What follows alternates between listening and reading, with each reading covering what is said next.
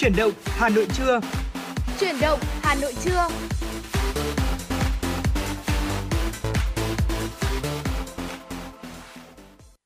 Quang Minh và Trọng Khương xin kính chào quý vị và các bạn. Bây giờ là 10 giờ ngày 7 tháng 12 năm 2021. Chương trình Chuyển động Hà Nội trưa của chúng tôi đã được phát sóng trực tiếp trên tần số 96 MHz của Đài Phát thanh Truyền hình Hà Nội và website hanoitv.vn. Quý vị thính giả thân mến, thật là vui vì được gặp lại quý vị trong chuyển động Hà Nội và ngay lúc này xin mời quý vị hãy cùng tương tác với chúng tôi qua số hotline 024 3773 6688 hoặc là qua fanpage chuyển động Hà Nội FM 96 để có thể chia sẻ những điều mà quý vị ờ, cảm thấy rằng là mình ờ, chưa biết tâm sự, chưa biết thổ lộ cùng ai ừ. hoặc là quý vị muốn gửi tặng một lời nhắn nhủ, một lời yêu thương cũng như là một ca khúc đến với người thân bạn bè của mình trong một buổi trưa mùa đông trời cũng tương đối là lạnh như thế này. Dạ vâng ạ. Trọng Khương nghĩ rằng là nếu một ai đó nhận được được món quà âm nhạc từ một người thân thiết của mình sẽ là một điều rất là tuyệt vời. À, còn bây giờ thì quý vị hãy cùng dành thời gian để đến với một số thông tin uh, cập nhật mà phóng viên của chúng tôi mới thực hiện và gửi về. Kính thưa quý vị và các bạn, xây dựng văn hóa giao thông gắn với phòng chống dịch COVID-19 đã được chọn làm chủ đề năm an toàn giao thông 2022. Điều này cho thấy xây dựng văn hóa giao thông vẫn luôn là vấn đề mang tính thời sự của cuộc sống. Phó Chủ tịch chuyên trách Ủy ban An toàn Quốc gia ờ, Khuất Việt Hùng cho biết, rõ ràng trong việc xây dựng văn hóa giao thông, chúng ta phải thực hiện với tinh thần mới, tâm thế mới. Trong đó nhìn nhận văn hóa là thể hiện bằng cách các hành vi cụ thể của người tham gia giao thông nhưng đồng thời cũng là văn hóa hành nghề, văn hóa chuyên nghiệp của người làm công tác xây dựng, thiết kế, quy hoạch, thực thi pháp luật về bảo trì, quản lý vận tải, tuần tra, kiểm soát và xử lý vi phạm. Thứ trưởng Bộ Giao thông Vận tải Lê Đình Thọ nhấn mạnh, chúng ta đang phải thích ngự an toàn, linh hoạt và kiểm soát hiệu quả dịch COVID-19. Thực tế này đòi hỏi phải tiếp tục thực hiện đồng bộ nhiều giải pháp từ hoàn thiện thể chế pháp luật, xây dựng kết cấu hạ tầng giao thông, nâng cao năng lực quản lý nhà nước, xây dựng văn hóa giao thông để khắc phục, kiềm chế và đẩy lùi tai nạn giao thông, hướng tới một hệ thống giao thông an toàn và thân thiện. Thưa quý vị, Ủy ban nhân dân thành phố Hà Nội vừa ban hành văn bản với nội dung có thể hạn chế hoặc dừng hoạt động các dịch vụ không thiết yếu tùy theo cấp độ dịch.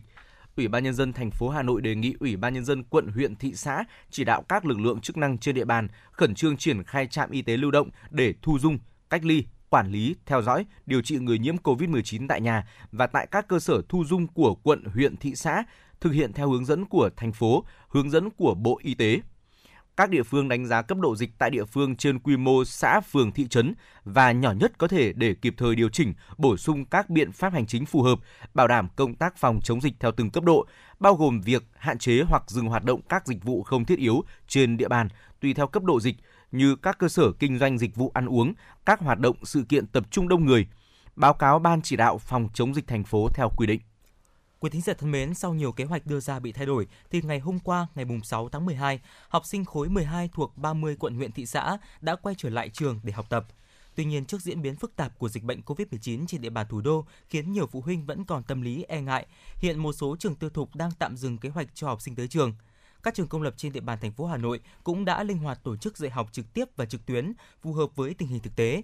Hiện một số trường tư thục vẫn đang thực hiện dạy học trực tuyến cho học sinh lớp 12 quyết định cho học sinh quay trở lại trường trong bối cảnh số ca COVID-19 tăng khiến ngành giáo dục, phụ huynh và học sinh có nhiều chăn trở, vừa mừng vừa lo.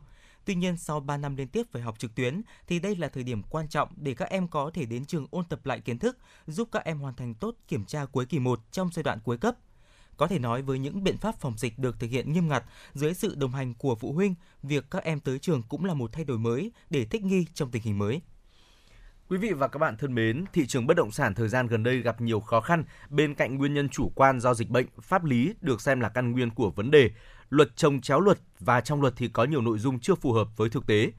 Tại văn bản gửi văn phòng Chủ tịch nước mới đây, Hiệp hội Bất động sản thành phố Hồ Chí Minh HOREA chỉ ra một loạt nội dung vướng mắc của luật kinh doanh bất động sản năm 2014 như chưa quy định điều chỉnh hành vi giao dịch, huy động vốn xảy ra trước thời điểm ký hợp đồng, thanh toán trong giao dịch không yêu cầu phải qua ngân hàng, dẫn đến xảy ra tình trạng trốn thuế lừa đảo, thiếu kiểm soát hoạt động kinh doanh bất động sản hình thành trong tương lai, phân lô bán nền, vân vân. Kính thưa quý vị và các bạn, vừa rồi là những tin tức đầu tiên của chương trình chuyển động Hà Nội trưa ngày hôm nay. Còn bây giờ xin mời quý vị thính giả cùng lắng nghe ca khúc Giọt nắng bên thềm.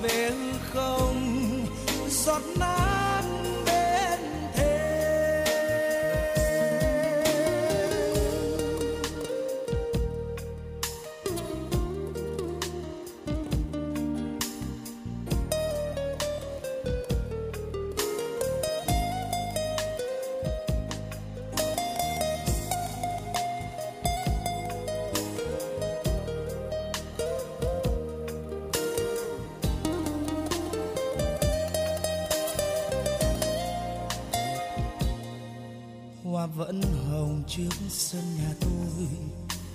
Chim vẫn hót sau vườn nhà tôi. Một sớm mai kia, chợt thấy hư vô trong đời. Người vẫn đâu đây, người cũng đã như xa rồi. Chỉ là thế thôi. Khi thấy buồn em cứ đến chơi chim vẫn hót sau vườn đấy thôi.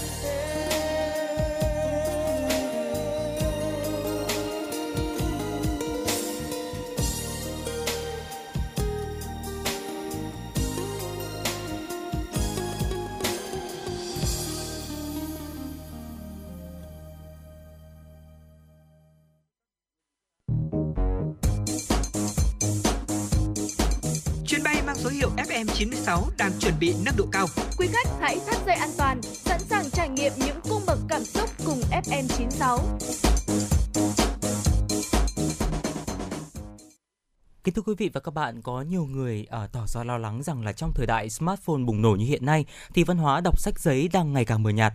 Thế nhưng sự thật là các phố sách Hà Nội vẫn đang tồn tại và được giới trẻ thường xuyên ghé thăm, chính là bằng chứng cho việc văn hóa đọc vẫn luôn là mạch ngầm tuôn chảy mạnh mẽ anh Trọng Khương này không biết là ừ. nếu mà uh, nhắc đến việc mà chúng ta đi mua sách thì đâu là địa chỉ đầu tiên mà anh Trọng Khương nghĩ đến ạ? Vâng, uh, thực ra thì Hà Nội của chúng ta có rất là nhiều địa chỉ với uh, về sách mà dạ vâng. tôi nghĩ rằng là từ người lớn đến trẻ nhỏ đều có thể tham khảo và ghé thăm được. Uh, và khi mà nhắc đến phố sách thì cái cái tên đầu tiên nảy ra trong đầu tôi chính là phố sách Đinh Lễ. Ừ, Đây dạ là vâng. một địa điểm rất quen thuộc với nhiều người yêu sách trên địa bàn thủ đô Hà Nội uh, và dạ. sẽ là một địa điểm uh, gọi là hẹn gặp lý tưởng của những ờ, tâm hồn yêu sách. Ờ, và thưa quý vị, phố sách Đinh Lễ Hà Nội thì ờ, tọa lạc tại con phố Đinh Lễ ở quận Hoàn Kiếm đã qua rất là nhiều thế hệ rồi. Nhưng mỗi khi nhắc đến sách thì con phố Đinh Lễ vẫn luôn là cái tên đầu tiên xuất hiện đối với mỗi người dân thủ đô Hà Nội. Là phố sách ở Hà Nội lâu đời nhất Đinh Lễ mới đầu vốn chỉ là vài ba quán sách nhỏ thôi ạ. À, sau đó theo thời gian, các hiệu sách liên tục mọc lên, vừa hiện đại vừa xưa cũ, đã biến nơi phố nhỏ ngay tại trung tâm thủ đô thành nơi chỉ dành riêng cho sách. Những người yêu sách Hà Nội thường truyền tai nhau rằng đến với phố sách Đinh Lễ chắc chắn bạn sẽ tìm thấy thứ mình cần. Thế mới thấy được sự phong phú về đầu sách nơi đây. Ờ, bước vào mỗi cửa hàng sách thì bạn sẽ đều choáng ngợp trước khối lượng sách đồ sộ phong phú từ Đông, Tây, Kim Cổ, Tây Tàu. Những giá sách lớn, cao ngất và đầy ắp này luôn phục vụ đầy đủ nhu cầu của những cậu à, học sinh nhỏ đến những cụ cao niên hay là các ông bố bà mẹ tuổi trung niên. Các cửa hàng sách ở phố sách Đinh Lễ Hà Nội thường mở cửa từ 9 giờ sáng cho đến tận 10 giờ tối. À, tuy nhiên, à, vì ngay sát Hồ Gươm và cũng nằm trong tuyến phố đi bộ nên vào các ngày lễ Tết cuối tuần ừ, cũng sẽ có những cửa hàng của phố Đinh Lễ đóng cửa muộn hơn một chút để phục vụ tốt hơn nhu cầu của bạn đọc Ừ, dạ vâng ạ và những quyển sách mới tại đây thì đa phần được giảm từ 10 cho đến 20% giá bìa. Những quyển sách cũ đã qua sử dụng thì có thể giảm nhiều hơn khoảng từ 40 cho đến 50% thưa quý vị. Cũng chính vì mức chiết khấu này cùng với sự phong phú và đa dạng về đầu sách như anh à, Trọng Cương vừa chia sẻ, Đình Lễ vẫn luôn tấp nập và nhộn nhịp kẻ bán người mua và chẳng khi nào vắng khách. Ngày nay thì dù các hiệu sách to đẹp và khang trang mọc lên ở mọi nẻo đường thì phố sách đình Lễ vẫn luôn là điểm hẹn của những người yêu sách, của những người muốn săn tìm những cuốn sách quý, là nơi tìm về chốn bình yên cũng như là được chìm đắm trong thế giới sách của mỗi người. Và bên cạnh phố sách Đinh Lễ là một con phố sách đã có từ lâu đời rồi thì chúng ta cũng có những cái con phố sách mà ở hiện đại hơn mới mẻ hơn. Đặc biệt đó chính là ừ, phố sách Hà Nội 19 tháng 12 thưa quý vị phố sách Hà Nội 19 tháng 12, địa chỉ tại phố 19 tháng 12, phường Trần Hưng Đạo, quận Hoàn Kiếm, thành phố Hà Nội. Thời gian mở cửa phố sách 19 tháng 12 là từ 8 giờ đến 10 giờ tối hàng ngày. Giữa những phố sách lâu đời như Đình Lễ thì ờ, chúng ta cũng có thể đến đây ờ, và có một cái không gian sách mới yên bình hơn và tinh tế hơn, đậm chất văn hóa hơn. Đó chính là phố sách Hà Nội 19 tháng 12 đó ạ. Phố sách Hà Nội nằm trên con phố 19 tháng 12 quen thuộc của quận Hoàn Kiếm và được mở cửa chính thức từ tháng 5 năm 2017 đến nay. Phố sách được thành phố xây dựng với mục đích không chỉ tạo ra một khu phố chuyên bán sách mà còn mang đến một không gian văn hóa, nơi tổ chức các sự kiện như là giới thiệu tác phẩm mới, giao lưu gặp gỡ hay là có những tọa đàm với tác giả cho bạn đọc thủ đô đấy ạ. Thưa quý vị, phố sách Hà Nội là nơi tập trung của 16 gian hàng sách là các nhà xuất bản, các công ty sách tên tuổi như là Tiền Phong, Thái Hà hay là Nhã Nam. Với những thiết kế thoáng đãng và khoa học đã đem đến rất nhiều thiện cảm cho độc giả. Dù các đầu sách tại đây rất đa dạng, hướng tới phục vụ mọi lứa tuổi, mọi ngành nghề cũng như luôn nhanh chóng cập nhật sách mới thì mức giảm giá ở phố sách này khá là thấp, chỉ từ 10 đến 15% giá bìa và có rất nhiều những đầu sách thì không có chiết khấu. Chỉ đến các dịp lễ hội sách, sự kiện sách mới có mức chiết khấu cao hơn là khoảng 30%. Dù mức giá giảm thì không được nhiều như những phố sách khác, nhưng mà phố sách Hà Nội 19 tháng 12 vẫn thu hút rất nhiều các bạn trẻ ghé thăm thường xuyên bởi vì là những địa những điểm thu hút sau mà không nơi nào có được thì chúng tôi cũng xin được ờ, chia sẻ với quý vị. Thứ nhất là con phố này là một địa điểm chụp ảnh rất lý tưởng.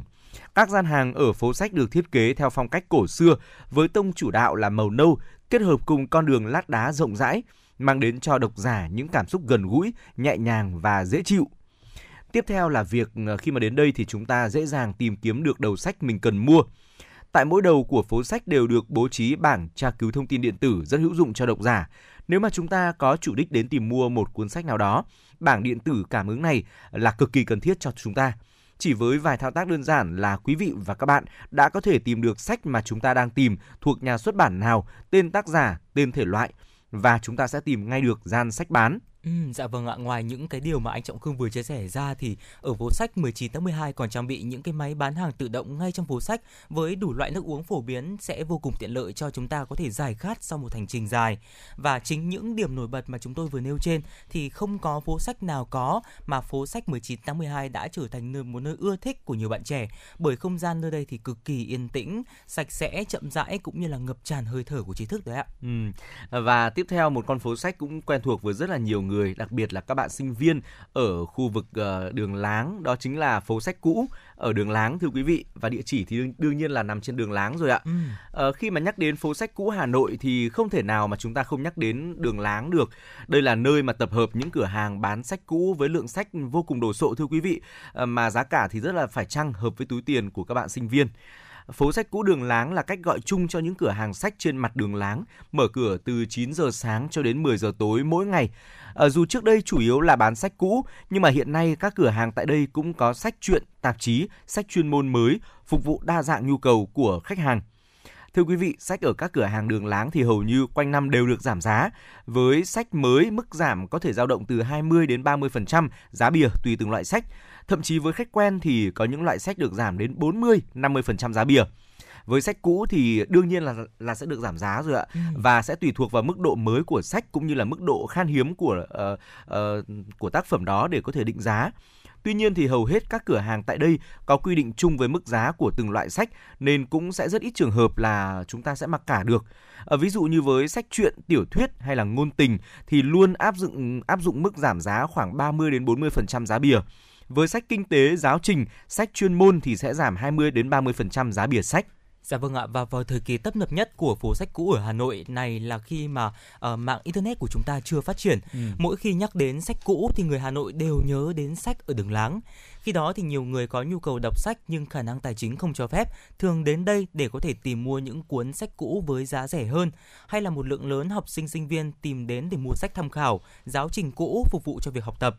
Ngày nay thì thời hoàng kim của phố sách cũ Đường Láng đã qua rồi. Tuy nhiên thì ờ, cũng đã không còn tâm nập như trước, nhưng mà ở đây thì vẫn là điểm đến của những người muốn tìm những cuốn sách cũ giá trị hay là những cuốn sách mà chỉ được xuất bản và bây giờ không được tái bản nữa. Và khu sách cũ Đường Láng thì tuy không quá nhộn nhịp, nhưng vẫn luôn là nơi mà những người yêu thích sách cũ tìm về bên cạnh ờ, phố sách cũ Đường Láng thì cũng có một cái khu phố sách cũ nữa, đó chính là ờ, khu phố sách cũ ở trên đường Phạm Văn Đồng đấy ạ. Ở địa chỉ là kéo dài từ cổng trường Đại học Ngoại ngữ cho đến đường Trần Quốc Hoàn.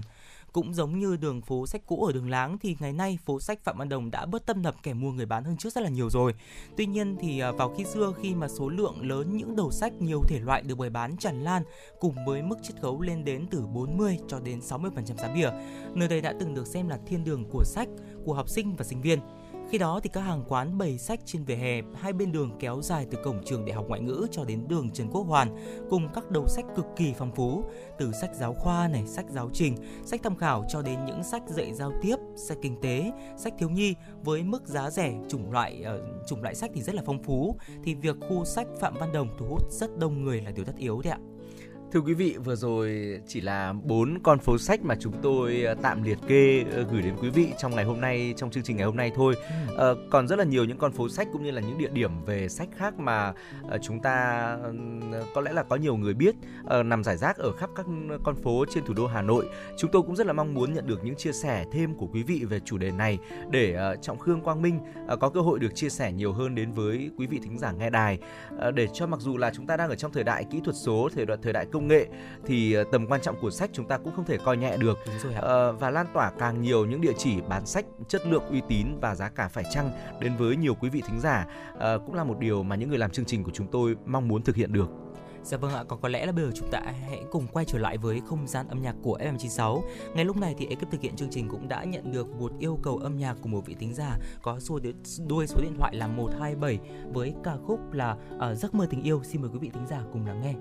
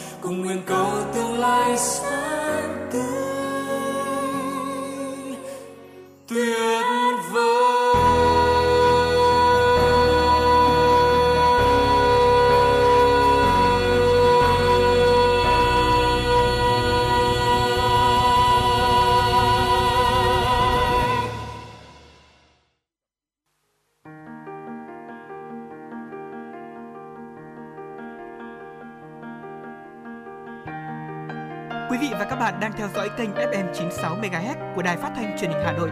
Hãy giữ sóng và tương tác với chúng tôi theo số điện thoại 024 3773 6688. FM 96 đồng hành trên mọi nẻo đường. đường.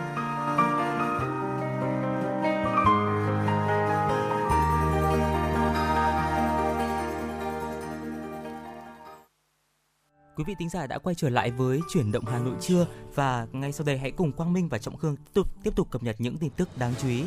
Kính thưa quý vị và các bạn, tại thành phố Đà Nẵng, sau một thời gian cho toàn bộ học sinh trung học phổ thông đến trường, hôm qua là ngày đầu tiên học sinh các khối 1, 8, 9 được tổ chức dạy học trực tiếp. Đây là điều mà các trường cũng như ngành giáo dục thành phố đã dự tính trước. Tuy nhiên với nỗ lực của các trường trong công tác đảm bảo an toàn phòng chống dịch, phụ huynh cảm thấy yên tâm khi cho con đến trường thì sĩ số các lớp sẽ gia tăng trong những ngày tới. Ông Mai Tấn Linh, Phó Giám đốc Sở Giáo dục thành phố Đà Nẵng cho biết, xét đến cùng thì ngành giáo dục, các cơ sở giáo dục đang nỗ lực hết sức để phục vụ tốt nhất cho học sinh của mình, để thực hiện cùng lúc nhiệm vụ vừa phòng chống dịch, đồng thời đảm bảo được chất lượng dạy và học. Việc tổ chức dạy học trực tiếp được đưa ra trên những phân tích đánh giá của ngành y tế.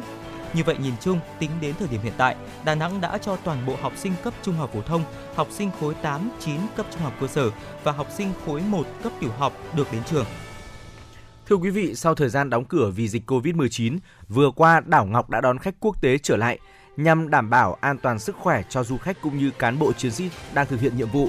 Công an cửa khẩu cảng hàng không quốc tế Phú Quốc chủ động triển khai và thực hiện phương án đảm bảo công tác phòng chống dịch bệnh Covid-19, góp phần vào thành công cho du lịch Phú Quốc sau thời gian dịch bệnh. Trong suốt quá trình chuẩn bị cho việc đón khách quốc tế trở lại, đơn vị đã phối hợp chặt chẽ và hướng dẫn rất cụ thể cho các doanh nghiệp ở hỗ trợ du khách cài đặt ứng dụng iGoVN để giải quyết thủ tục nhanh chóng, thuận lợi cho du khách nhưng vẫn đảm bảo đúng các quy định của pháp luật về xuất nhập cảnh, đảm bảo an toàn phòng chống dịch. Sau chuyến bay đầu tiên đến từ Hàn Quốc, từ nay đến quý đến hết quý 1 năm 2022, dự kiến sẽ có thêm 200 chuyến bay quốc tế đến Phú Quốc. Được xem là hình ảnh mẫu của lực lượng công an, vừa là bộ mặt của quốc gia. Cán bộ chiến sĩ công an cửa khẩu cảng hàng không Phú Quốc luôn chú trọng xây dựng hình ảnh người chiến sĩ công an thân thiện, chuyên nghiệp với mục tiêu góp phần nâng cao hình ảnh, giá trị thương hiệu của Phú Quốc trên bản đồ du lịch thế giới. Kính thưa quý vị và các bạn, kính thưa quý vị và các bạn, hoạt động tín dụng đen đang có những diễn biến phức tạp với nhiều biến tướng tinh vi và khó lường. Thời điểm hiện nay, đối tượng lợi dụng sự khó khăn của các doanh nghiệp, tiểu thương và người dân do ảnh hưởng bởi dịch bệnh để tìm cách tiếp cận người vay tiền. Đặc biệt thời gian qua đã xuất hiện những chiêu thức mới được các tổ chức tín dụng đen sử dụng để trục lợi bất chính. Thông qua mạng xã hội Zalo, Facebook, các đối tượng quảng cáo về việc cho vay tiền với thủ tục đơn giản, không cần thế chấp tài sản và giấy tờ tùy thân. Và đặc biệt, người vay có thể sử dụng cả ảnh khỏa thân của chính mình cũng có thể vay được tiền. Mà trận tín dụng đen vẫn phức tạp trong mùa dịch. Khi các cơ quan chức năng đấu tranh, bóc gỡ quyết liệt thì các đối tượng sẽ tìm mọi cách để tiếp tục hoạt động với phương thức và thủ đoạn mới. Chính vì vậy, mỗi người dân cần tỉnh táo trước những lời mời chào, quảng cáo hấp dẫn về hình thức, thủ tục cho vay của các đối tượng. Bởi thực chất đây chính là những cái bẫy để đẩy nhiều người vào hoàn cảnh khốn cùng vì tín dụng đen. Sau khi được hoạt động trở lại, vận tải khách liên tỉnh đã ghi nhận tình trạng vắng vẻ ở mức kỷ lục. Các bến xe trên địa bàn thành phố Hà Nội cũng không nằm ngoài tình trạng này. Thế nhưng trái ngược với cảnh vắng vẻ điều hưu tại các bến xe thì nạn xe dù bến cóc lại có dấu hiệu hoạt động mạnh trở lại. Giữa lúc tình hình dịch bệnh đang có những dấu hiệu phức tạp trở lại tại Hà Nội thì đây chính là nguy cơ lây lan rất lớn khi mà khách bắt xe dọc đường thường không được kiểm soát về y tế, rất khó có thể truy vết nếu có ca bệnh trên xe. Cùng với đó là sự phức tạp về tình hình an ninh trật tự, trật tự an toàn giao thông xung quanh các bến.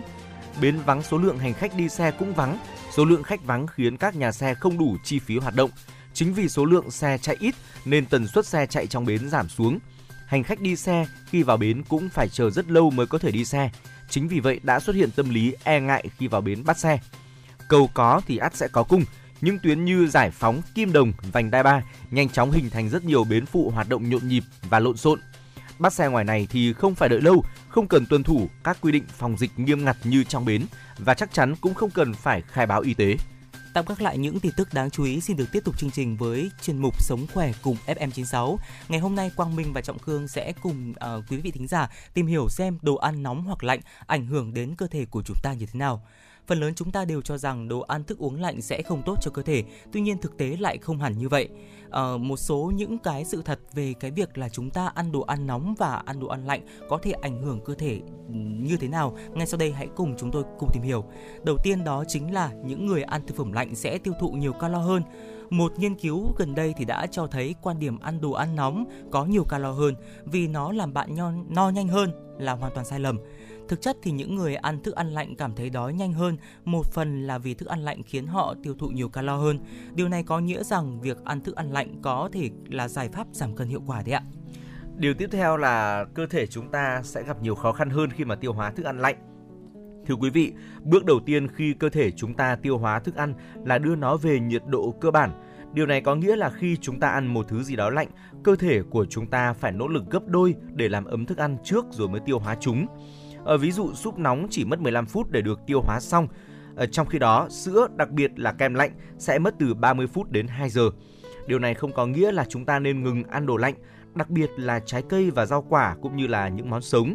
Thay vào đó thì ờ, quý vị và các bạn nên giữ thức ăn nóng trong miệng lâu hơn để các enzyme có thể bắt đầu tiêu hóa thức ăn trong khi hâm nóng nó. Dạ vâng và tiếp theo đó chính là thức ăn nóng thì thường có nhiều dinh dưỡng hơn đấy ạ.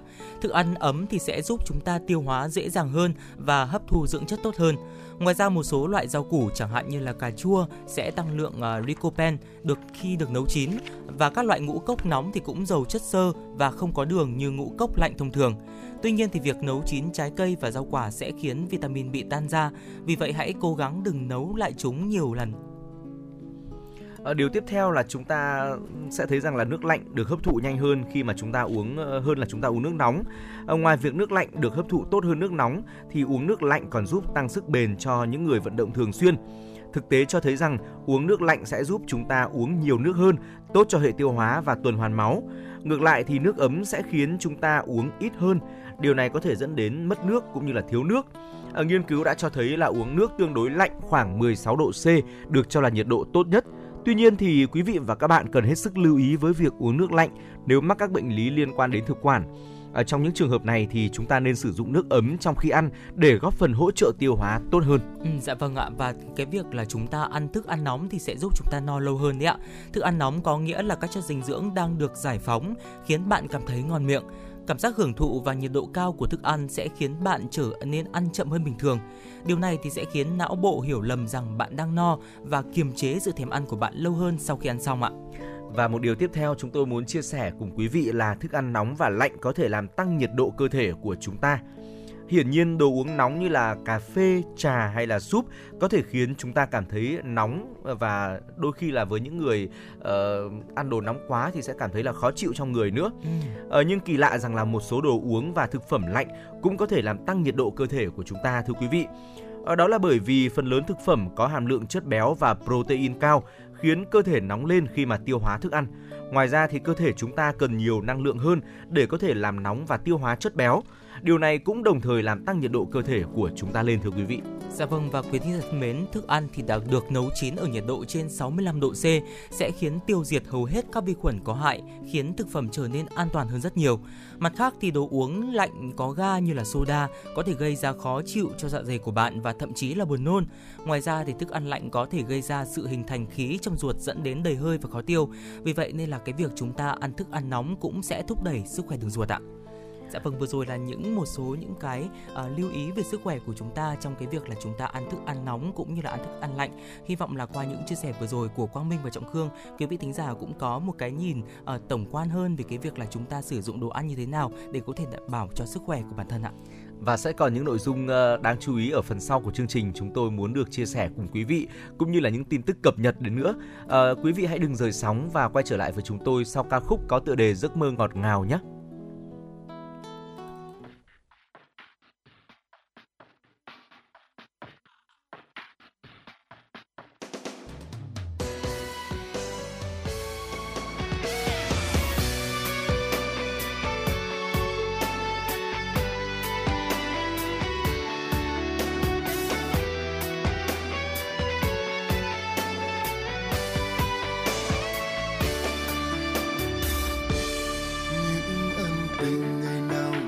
đã yêu thương nhau. Hạnh phúc lúc đó cũng chỉ là giấc chim bao. Ngày tháng đâm đuôi chỉ cho lòng ta thêm bồi hồi. Phút giây nghìn trùng cách xa.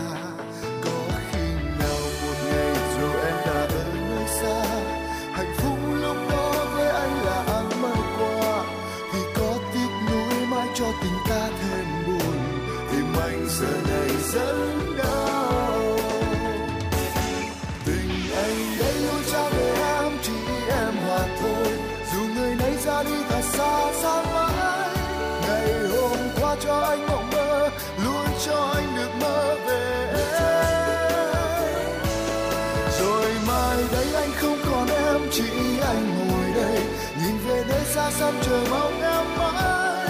Và con tim không bao giờ quên, luôn khi khi sâu tình em như giấc mơ.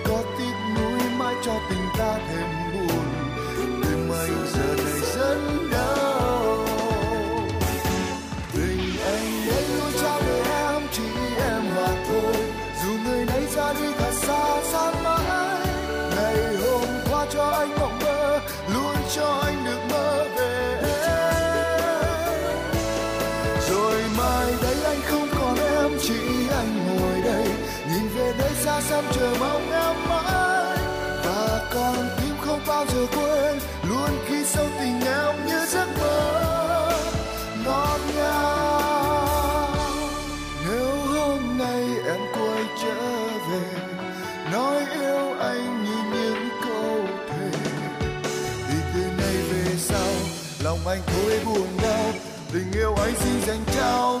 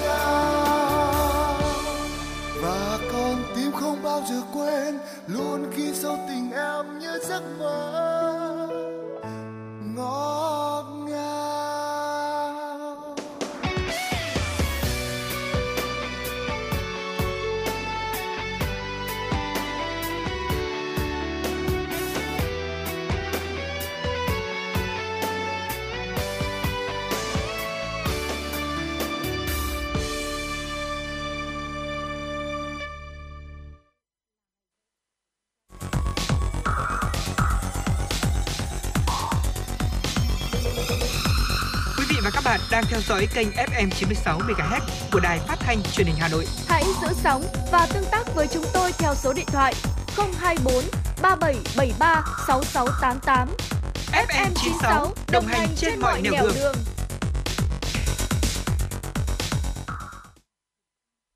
Quý vị thính giả đang đến với chuyển động Hà Nội trưa và bây giờ sẽ là thời lượng dành cho tin tức. Xin mời quý vị cùng cập nhật và lắng nghe một số thông tin mà phóng viên của chương trình mới thực hiện và gửi về. Thời gian gần đây vẫn tiếp tục nở rộ hình thức lừa đảo qua ví điện tử. Chỉ sau vài phút có người bỗng dưng mất hàng chục, thậm chí là hàng trăm triệu đồng. Hay gần đây, lợi dụng sự cả tin của người dùng cùng những nhu cầu và khó khăn về tài chính trong mùa dịch, nhiều đối tượng đã giả mạo Momo để thực hiện các hành vi lừa đảo. Mục tiêu của các đối tượng lừa đảo là lấy thông tin khách hàng để chiếm đoạt tiền trong ví điện tử. Với những chiêu thức lừa đảo trên, ví điện tử không có tính năng bảo vệ khách hàng tốt có thể khiến tài khoản ngân hàng của khách hàng bốc hơi trong một phút. Do đó, người dùng cần thận trọng khi mở ví và xem các yêu cầu, thông báo và thực hiện những giao dịch để tránh gặp rủi ro không đáng có. Có thể thấy, lừa đảo qua ví điện tử là một trong những chiêu thức hết sức tinh vi của những đối tượng phạm tội. Các đối tượng giả mạo thường đánh vào tâm lý thích quà tặng, trúng thưởng, khuyến mãi của người dùng. Khi người dùng mắc bẫy, các đối tượng sẽ dùng những thông tin này để chiếm đoạt tài khoản và tiền trong ví điện tử. Quý thính giả thân mến, nhiều điểm quan trắc không khí tại Hà Nội cho giá trị AQI là chỉ số chất lượng không khí vượt ngưỡng nguy hại. Tình trạng này có thể kéo dài trước khi đợt không khí lạnh mới tràn về. Sáng hôm nay, Hà Nội chìm trong bầu không khí đặc quánh của sương mù và bụi bẩn. Dù thời tiết hừng nắng, các chất ô nhiễm vẫn không thể khuếch tán khiến chất lượng không khí tại thủ đô suy giảm. Lúc 7 giờ sáng, Evisual thể hiện chỉ số AQI trung bình tại Hà Nội là 177 đơn vị, ngưỡng có hại cho sức khỏe của con người. Trong khi đó, kết quả quan trắc của PAME cho thấy khu vực ngoại thành và một số nơi nội thành đang có chất lượng không khí báo động. Chỉ số AQI dao động từ 200 đến 300 đơn vị, ngưỡng rất xấu. Đáng lưu ý một số khu vực ở Hà Nội là quận Đống Đa, Long Biên và Hai Bà Trưng ghi nhận AQI trên 300 đơn vị, ngưỡng nguy hại. Điểm quan trắc tại Vĩnh Tuy, quận Hai Bà Trưng được cảnh báo mức độ ô nhiễm cao nhất Hà Nội với một xin lỗi quý vị với 419 đơn vị. Không chỉ Hà Nội, chỉ số AQI tại các tỉnh thành Đông Bắc Bộ trải dọc đến xuống Bắc Trung Bộ đều ở ngưỡng có hại. Nhiều nơi như Ninh Bình, Thái Bình, Bắc Ninh có AQI trên 200 đơn vị, mức độ ô nhiễm tương đương Hà Nội. Chuyển sang phần tin quốc tế đáng chú ý, Bộ Y tế Cuba thông báo đã hoàn thành tiêm ngừa COVID-19 cho 83% dân số và sẽ bắt đầu tiêm liều tăng cường cho người dân tại 4 quận của thủ đô La Habana. Những người nhiễm virus SARS-CoV-2 đã khỏi bệnh và những người đã hoàn thành tiêm chủng ngừa COVID-19 với bất kỳ loại vaccine nào trước đó 6 tháng sẽ được tiêm thêm một liều vaccine Abdala để tăng khả năng bảo vệ trước đại dịch. Báo cáo của Bộ Y tế cho thấy hơn 90% người dân Cuba đã được bảo vệ với ít nhất một mũi vaccine do nước này tự sản xuất, đưa Cuba trở thành nước có tỷ lệ dân số được tiêm ngừa COVID-19 cao nhất khu vực Mỹ Latin. Theo số liệu được công bố trên trang thống kê Our World in Data, 55% dân số thế giới đã được tiêm ít nhất một mũi vaccine COVID-19, trong khi tỷ lệ này ở các quốc gia có thu nhập thấp chỉ đạt 6,2% dân số. Kính thưa quý vị và các bạn, vừa qua, một người đàn ông Ý đã bị phát hiện đeo cánh tay giả đi tiêm vaccine COVID-19 để lấy chứng nhận mà không tiêm thực sự. Cụ thể, một người đàn ông 50 tuổi tại thành phố Biella, vùng Piedmont, Ý đã tìm cách dùng cánh tay silicone ngụy trang như cánh tay thật để tiêm vaccine COVID-19 và lấy chứng nhận thay vì tiêm thật. Màn đánh lừa này đã bị điều dưỡng viên phát hiện. Chính quyền vùng Piemont lên án âm mưu của người đàn ông ẩn danh trên, cho rằng sự việc là sự xúc phạm đối với hệ thống y tế vùng. Hiện cơ quan y tế thành phố Piela đã nộp đơn kiện lên văn phòng công tố địa phương. Một thông tin đáng chú ý tiếp theo là Vương quốc Anh ghi nhận đến 90 ca nhiễm biến chủng Omicron trong một ngày. Thưa quý vị, thêm 90 ca nhiễm biến chủng Omicron mới được ghi nhận ở Vương quốc Anh ngày 6 tháng 12, nâng tổng số lên 336 trường hợp. Cơ quan an ninh y tế Vương quốc Anh cho biết, trong số 90 ca nhiễm mới được ghi nhận, có 64 trường hợp ở Anh, 23 ca ở Scotland và 3 ca ở xứ Wales. Cho tới nay, chưa có ca nhiễm biến chủng Omicron nào được công bố ở Bắc Ireland. Thông tin theo Sky News cho biết như vậy. Một ngày trước đó, Vương quốc Anh ghi nhận 86 ca nhiễm biến chủng mới. Thông tin trên được đưa ra giữa lúc các chuyên gia lo ngại biến chủng Omicron sẽ lây lan nhanh hơn biến chủng chi phối trước đó là Delta và số ca nhiễm biến chủng mới ở Vương quốc Anh có thể đã vượt con số 1.000. Giáo sư Paul Hunter từ khoa y Đại học East Anglia nói với BBC Breakfast rằng vẫn chưa chắc chắn về khả năng biến chủng Omicron sẽ lây lan ở Vương quốc Anh như thế nào và mức độ nguy hại của nó có thể lớn ra sao. Ông nói thêm, tôi cho rằng những dấu hiệu ban đầu cho thấy nó có thể sẽ lây lan khá nhanh và có khả năng bắt đầu vượt trội hơn Delta và trở thành biến chủng chi phối, có lẽ trong vòng vài tuần tới hoặc ít nhất là một tháng.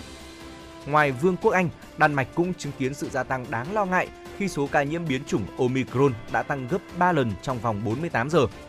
Quốc gia Bắc Âu này đã ghi nhận 183 ca nhiễm biến chủng Omicron vào hôm 5 tháng 12, từ 18 ca nhiễm và 42 ca nghi nhiễm được công bố hôm 3 tháng 12. Theo dữ liệu từ Viện Y tế Công cộng SSI cho biết như vậy. Đan Mạch là một trong những nước tiên tiến nhất ở châu Âu về giải trình tự biến chủng virus corona. Nước này thường phát hiện ca nhiễm nhanh hơn các quốc gia láng giềng và điều đó không đồng nghĩa với tỷ lệ lây nhiễm cao hơn. Kính thưa quý vị và các bạn, vừa rồi là những tin tức mà phóng viên của chúng tôi vừa cập nhật. Trước khi đến với những tin tức tiếp theo của chương trình, xin mời quý vị thính giả cùng lắng nghe một ca khúc mà chúng tôi mới nhận được một yêu cầu của một vị thính giả.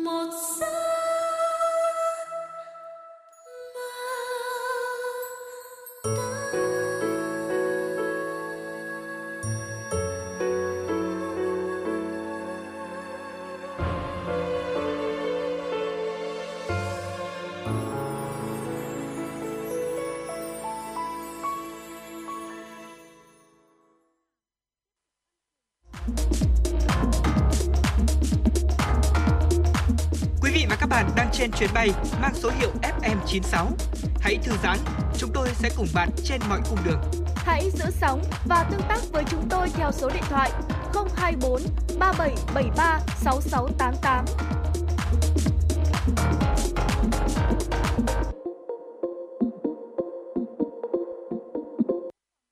Quý vị thính giả vừa được lắng nghe ca khúc Giấc mơ trưa qua tiếng hát rất ngọt ngào và nhẹ nhàng của Thùy Chi. Quý vị thính giả nếu có những yêu cầu âm nhạc hay là những lời nhắn gửi yêu thương muốn gửi đến bạn bè và người thân, hãy tương tác với chúng tôi qua số điện thoại nóng của chương trình là 024 3773 6688. Thưa quý vị thính giả, trong ờ, thời điểm mà dịch bệnh đang diễn biến rất phức tạp như thế này, việc chúng ta hướng đến những điều ờ, tích cực, những điều tốt đẹp là điều mà ai cũng mong muốn và cũng nên thực hiện. Ờ, và một trong những hành động, một trong những điều mà khiến cho chúng ta có thể tìm đến những điều tươi sáng tích cực bên cạnh việc là chúng ta duy trì một lối sống lành mạnh này, healthy này, ăn uống Ừ. một, một cách khoa học hoặc là tập luyện thể dục thể thao thì quý vị và các bạn cũng có thể là nuôi một bể cá cảnh xem sao ạ. Ừ, dạ vâng ạ và ngày hôm nay thì hãy cùng Quang Minh và Trọng Khương tìm hiểu xem là lợi ích của cái việc mà khi mà chúng ta có một bể cá cảnh ở trong nhà thì thế nào ạ. Lợi ích đầu tiên mà chúng ta có thể kể đến đó chính là giảm căng thẳng thưa quý vị. Theo tiến sĩ chuyên gia tâm lý trị liệu người Mỹ Alan Stewart cho hay, sở hữu và chăm sóc một bể cá là bạn đang mang thiên nhiên êm dịu vào trong nhà.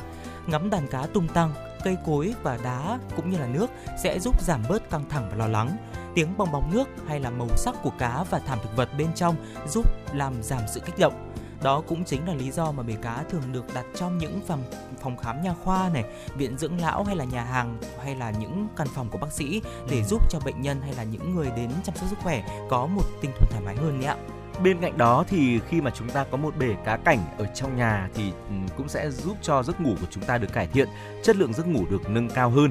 Ờ, bởi vì thưa quý vị, âm thanh trong bể cá tạo ra một cảm giác yên bình, giúp ờ, người nghe được thư giãn và dễ chìm vào giấc ngủ hơn. Ờ, hơn nữa, nhìn vào bể cá trước khi đi ngủ thì cũng có thể làm dịu tâm trí của chúng ta. Chris Branner, chuyên gia giấc ngủ cho biết, các nghiên cứu từ những năm 80 đã chứng minh ngắm cá trong bể có thể làm giảm huyết áp tương tự các liệu pháp thư giãn và thiền định khác. Ngắm cá và nghe tiếng nước chảy giúp sản sinh ra serotonin, chất kích thích não tăng hormone hạnh phúc endorphin, giúp ngủ ngon hơn. Ở nghiên cứu được thực hiện tại Đại học ờ, Peru, nước Mỹ cho thấy có một bể cá ở nhà giúp cải thiện tâm trạng, sự tỉnh táo và thèm ăn ở bệnh nhân Alzheimer, đồng thời giảm sự hung hăng. Nó có thể cải thiện sự tập trung và giấc ngủ, thúc đẩy khả năng học tập và cũng như là những vấn đề khác nữa của các bệnh nhân này. Ừ, cái này thì Quang Minh có thể kiểm chứng nhanh Trọng Khương Ừ. ạ đó là uh, Quang Minh thì thường dùng cái tiếng nước chảy của Ừ. bể cá đấy ạ như là một cái âm thanh trắng đấy ạ để có thể là giúp mình dễ đi vào giấc ngủ hơn Ừ. và quý vị tính giả nếu quý vị tính giả có gặp vấn đề về giấc ngủ ví dụ như là chúng ta khó vào giấc thì chúng ta cũng có thể thử qua phương pháp này ạ một lợi ích nữa của cái việc mà chúng ta nuôi cá đó chính là ổn định nhịp tim thưa quý vị bể cá có tác động tích cực đến trái tim một nghiên cứu năm 2015 của Đại học Exeter, nước Anh thì phát hiện ngắm bể cá cảnh không chỉ điều hòa nhịp tim mà còn giúp ổn định huyết áp. Nghiên cứu cũng phát hiện ra quan sát môi trường sống dưới nước có thể tác động tích cực đến sức khỏe tổng thể của con người ạ. Và thưa quý vị, một điều nữa là khi mà chúng ta có một bể cá cảnh trong nhà thì cũng sẽ giúp cho ờ, gia đình được gắn kết với nhau hơn. À, cùng ngắm bể cá trở thành thú vui chung của nhiều gia đình, vô tình giúp họ xích lại gần nhau hơn. Bể cá dạy trẻ em về thiên nhiên, tính trách nhiệm qua việc cho cá ăn, chăm sóc chúng. Ngắm cá cũng giúp cho lũ trẻ bớt quan tâm đến điện tử hoặc là smartphone hay là tivi. Nếu mà ở nhà thuê thì ờ, khi mà chúng ta không được phép nuôi chó mèo thì một bể cá cảnh chắc chắn là một giải pháp thay thế vô cùng lý tưởng thưa quý vị. Dạ vâng ạ, cái việc mà chúng ta nuôi cá hay là trong nhà có một bể cá cảnh thì cũng chỉ là một cái giải pháp một trong những rất nhiều những giải pháp để chúng ta có thể duy trì một lối sống lành mạnh như anh Trọng Khương vừa đề cập đúng không ạ? Nếu quý vị thính giả có những cái uh, liệu pháp nào, có những cái giải pháp nào để chúng ta có một cuộc sống tươi đẹp hơn Ừ. thì cũng có thể tương tác với chúng tôi, chia sẻ với chúng tôi qua số điện thoại nóng của chương trình là 024 3773 6688 hoặc fanpage chuyển động Hà Nội FM96 quý vị nhé. Và thưa quý vị, vẫn còn rất là nhiều những nội dung đáng chú ý ở phần sau của chương trình, những ờ, thông tin cập nhật mà phóng viên ờ, thực hiện và gửi về cho chúng tôi. À, tuy nhiên thì bây giờ chúng tôi muốn cùng quý vị dành thời gian lắng nghe âm nhạc. Hãy cùng chúng tôi đến với ca khúc có tựa đề Mùa đông cuối cùng và đừng rời sóng. Trọng Khương cùng Quang Minh sẽ quay trở lại tiếp tục đồng hành với quý vị trong những phút tiếp theo của chuyển động Hà Nội trưa.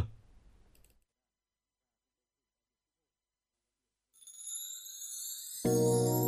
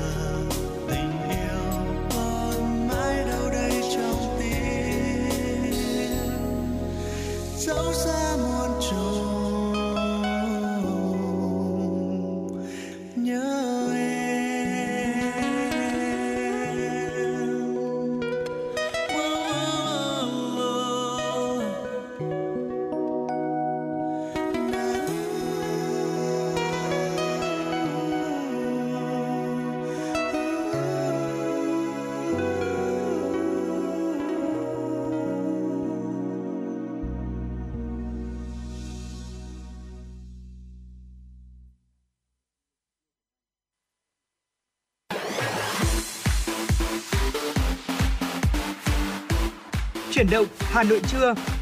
Chuyển động Hà Nội trưa.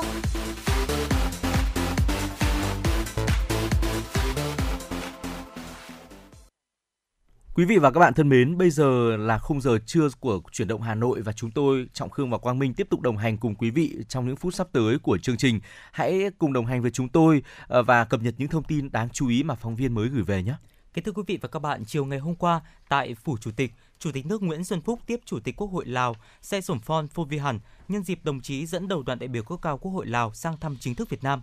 Tại buổi tiếp, Chủ tịch nước Nguyễn Xuân Phúc bày tỏ vui mừng gặp lại đồng chí Say Sổm Phon Phô Vi Hẳn, người bạn và đồng chí thân thiết của Quốc hội và nhân dân Việt Nam. Chủ tịch nước đánh giá rất cao và chân thành cảm ơn đồng chí chọn Việt Nam là nước đầu tiên đến thăm trên cương vị của Chủ tịch Quốc hội Lào thể hiện sự coi trọng của Đảng, Quốc hội Lào và cá nhân đồng chí với quan hệ hữu nghị vĩ đại, đoàn kết đặc biệt và hợp tác toàn diện Việt Lào, Lào Việt. Chủ tịch Quốc hội Lào đề nghị hai bên tiếp tục kiểm tra giám sát những kế hoạch và thúc đẩy các dự án kết nối kinh tế và giao thông như dự án xây dựng tuyến đường cao tốc Viên Chăn Hà Nội, dự án tuyến đường sắt Kham Muôn Vũng Áng. Đồng thời, đề nghị hai nước thúc đẩy hợp tác thương mại hơn nữa. Chủ tịch nước Nguyễn Xuân Phúc đánh giá cao kết quả hội đàm giữa Chủ tịch Quốc hội Lào Say Vi Hẳn với Chủ tịch Quốc hội Vương Đình Huệ. Chia sẻ với Lào về những thách thức hiện nay, nhất là những khó khăn do dịch COVID-19, Chủ tịch nước Nguyễn Xuân Phúc đánh giá các cao các cơ quan chức năng hai nước đã phối hợp hiệu quả, chặt chẽ ứng phó với dịch bệnh cần tiếp tục trong thời gian tới. Chủ tịch nước cũng khẳng định chính sách nhất quán của Việt Nam là ưu tiên phát triển mối quan hệ đoàn kết đặc biệt giữa Việt Nam, Lào. Hai nước luôn là những người đồng chí, người anh em, hạt gạo cắn đôi, cọng rau bè nửa. Chủ tịch nước đề nghị hai đảng, hai nhà nước và nhân dân hai nước thúc đẩy hợp tác hai bên, duy trì trao đổi các chuyến thăm cấp cao và các cơ chế hợp tác song phương, triển khai có hiệu quả các thỏa thuận cấp cao, phối hợp và chuẩn bị tốt nội dung cho cuộc gặp thường niên hai bộ chính trị và kỳ họp lần thứ 44 Ủy ban Liên Chính phủ Việt Nam Lào. Chủ tịch nước Nguyễn Xuân Phúc khẳng định sẽ tiếp tục làm hết sức mình cùng vun đắp cho quan hệ hữu nghị vĩ đại, đoàn kết đặc biệt và hợp tác toàn diện giữa hai nước ngày càng phát triển, nhất là phát triển kinh tế, đem lại lợi ích thiết thực cho nhân dân hai nước. Trong khuôn khổ chuyến thăm chính thức Việt Nam, sáng nay ngày 7 tháng 12, Ủy viên Bộ Chính trị, Chủ tịch Quốc hội Lào Samsapon Phovihan và phu nhân đã đến đặt vòng hoa và vào lăng viếng Chủ tịch Hồ Chí Minh. Cũng trong chiều qua, Thủ tướng Chính phủ Phạm Minh Chính và Thủ tướng Hà Lan Mark Rutte đã có cuộc điện đàm trao đổi các biện pháp thúc đẩy hơn nữa quan hệ đối tác toàn diện Việt Nam-Hà Lan trong thời gian tới. Thủ tướng Chính phủ Phạm Minh Chính đánh giá cao và cảm ơn sự hỗ trợ của Chính phủ Hà Lan và cộng đồng doanh nghiệp Hà Lan đã hỗ trợ thiết bị vật tư y tế trị giá 40 tỷ đồng giúp Việt Nam vượt qua giai đoạn khó khăn do làn sóng dịch COVID-19 lần thứ tư gây ra khẳng định Việt Nam luôn coi trọng phát triển quan hệ hữu nghị và hợp tác toàn diện với Hà Lan về chính trị, ngoại giao, thương mại, đầu tư, an ninh quốc phòng, văn hóa, giáo dục nông nghiệp và ứng phó với biến đổi khí hậu. Hai thủ tướng đã nhất trí duy trì cơ chế trao đổi thường xuyên cũng như các phương hướng hợp tác trong lĩnh vực cảng biển, giáo dục, du lịch. Thủ tướng Phạm Minh Chính đề nghị phía Hà Lan tăng học bổng cho sinh viên Việt Nam và tạo điều kiện thuận lợi cho cộng đồng người Việt Nam sinh sống, học tập, làm việc tại Hà Lan hai thủ tướng cùng thảo luận về biện pháp tăng cường hợp tác giữa hai nước trong khuôn khổ đối tác chiến lược trong lĩnh vực thích ứng với biến đổi khí hậu và quản lý nước, lĩnh vực nông nghiệp bền vững và an ninh lương thực. Hai thủ tướng tiếp tục trao đổi về việc tăng cường hợp tác giữa Việt Nam, Hà Lan trên các diễn đàn đa phương và khu vực, trong đó có vấn đề Biển Đông, nhấn mạnh tầm quan trọng của việc duy trì hòa bình, ổn định, an ninh, an toàn và tự do hàng hải và hàng không, giải quyết các tranh chấp dựa trên luật pháp quốc tế, trong đó có Công ước Liên Hợp Quốc về luật biển 1982, thực hiện đầy đủ và hiệu quả tuyên bố về ứng xử của các bên ở Biển Đông COC, DOC, tiến tới đạt được bộ quy tắc ứng xử COC thực chất, hiệu quả. Nhân dịp này, Thủ tướng Phạm Minh Chính trân trọng mời Thủ tướng Hà Lan Mark Rutte thăm lại Việt Nam. Thủ tướng Mark Rutte vui mừng nhận lời và bày tỏ mong muốn sớm được đón Thủ tướng Phạm Minh Chính thăm Hà Lan trong thời gian tới.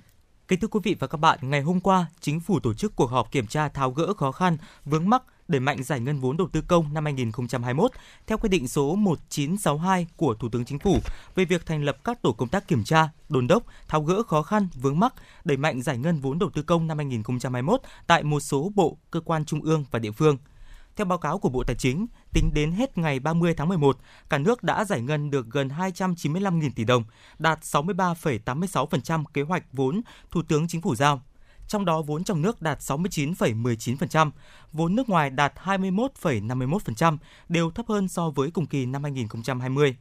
Về nguyên nhân chậm giải ngân, đại diện một số bộ ngành cho rằng nguyên nhân khách quan là do đại dịch COVID-19, giá nguyên vật liệu tăng mạnh, một số thủ tục quy trình thực hiện các dự án còn chưa được rút ngắn, dẫn đến kéo dài thời gian, gây lãng phí nguồn vốn.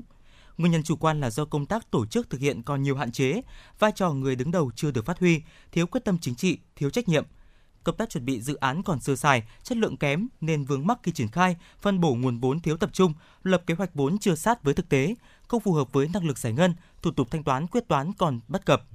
Phát biểu kết luận tại cuộc họp, Phó Thủ tướng Thường trực Phạm Bình Minh nêu rõ các cán bộ, cơ quan thực hiện nghiêm tinh thần chỉ đạo của Chính phủ, Thủ tướng Chính phủ quyết tâm đạt mức giải ngân cao nhất trong thời gian còn lại của năm 2021, đồng thời đảm bảo hiệu quả các dự án đầu tư công.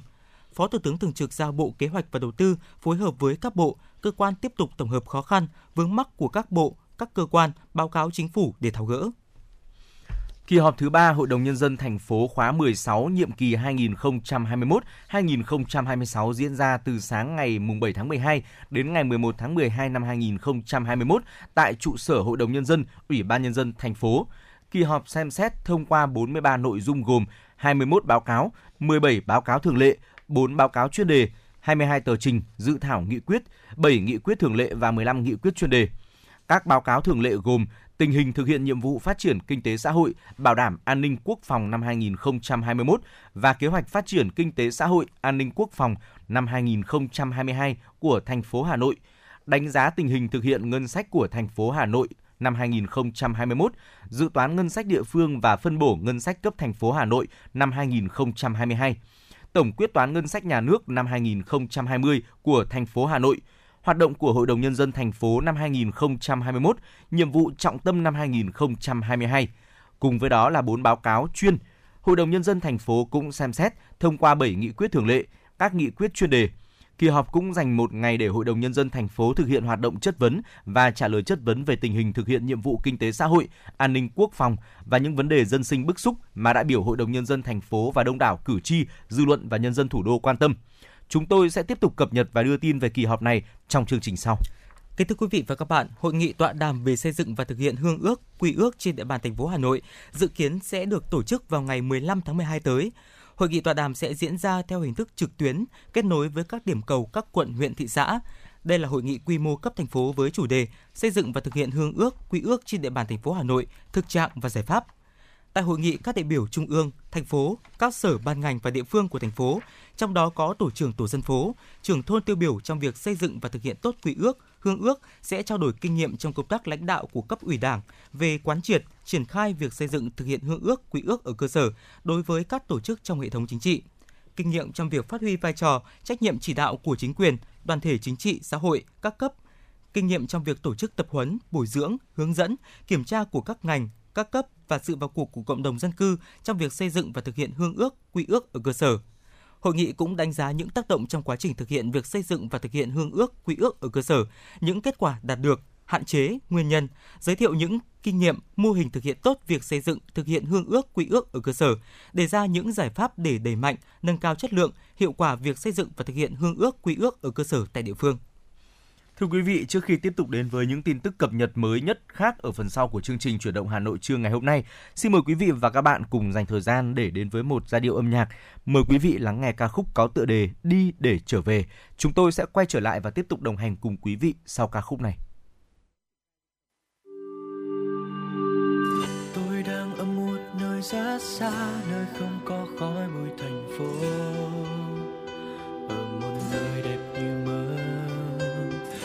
Cao êm êm mây trắng bay, lặng nhìn biển rộng sóng vỗ.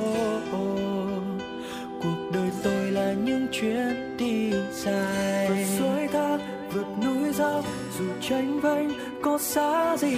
Có biết bao thứ tươi đẹp vẫn cứ ở đó đang chờ tôi. Người xung quanh ở nơi đây thật dễ mến sao mới cả. Ánh mắt lấp lánh hiền hòa. Chào tôi, chào người bạn mới. Từng chặng đường dài mà ta qua giờ ngồi một mình lại thấy nhớ. Ngày ngày mặt trời dạng người vẫn cao lên từ trên mái nhà. Từng chặng đường dài mà ta qua, đều để lại kỷ niệm quý giá. Để lại một điều rằng càng đi xa trở về. Đi thật xa để trở về. Có một nơi để trở về. Đi đi, để trở về.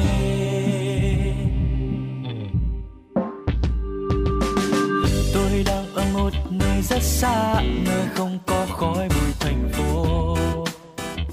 Ở một nơi đẹp như mơ trên cao êm êm mây trắng bay, lặng nhìn biển rộng sông vô là chuyến đi dài. Suối thác vượt núi dốc, dù tranh vênh có xa gì, có biết bao thứ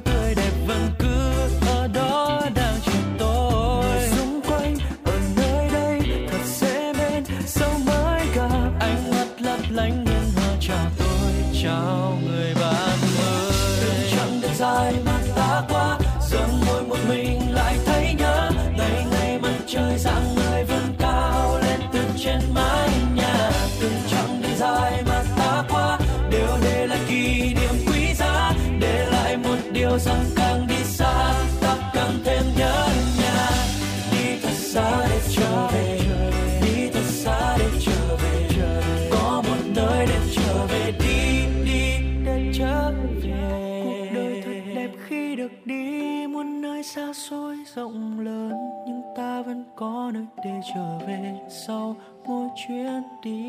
Điều kỳ diệu là con người ta đi xa hơn để trưởng thành hơn không quên mang theo bên cạnh hành trang nỗi nhớ gia đình. Từng chặng đường dài mà ta qua giờ ngồi một mình lại thấy nhớ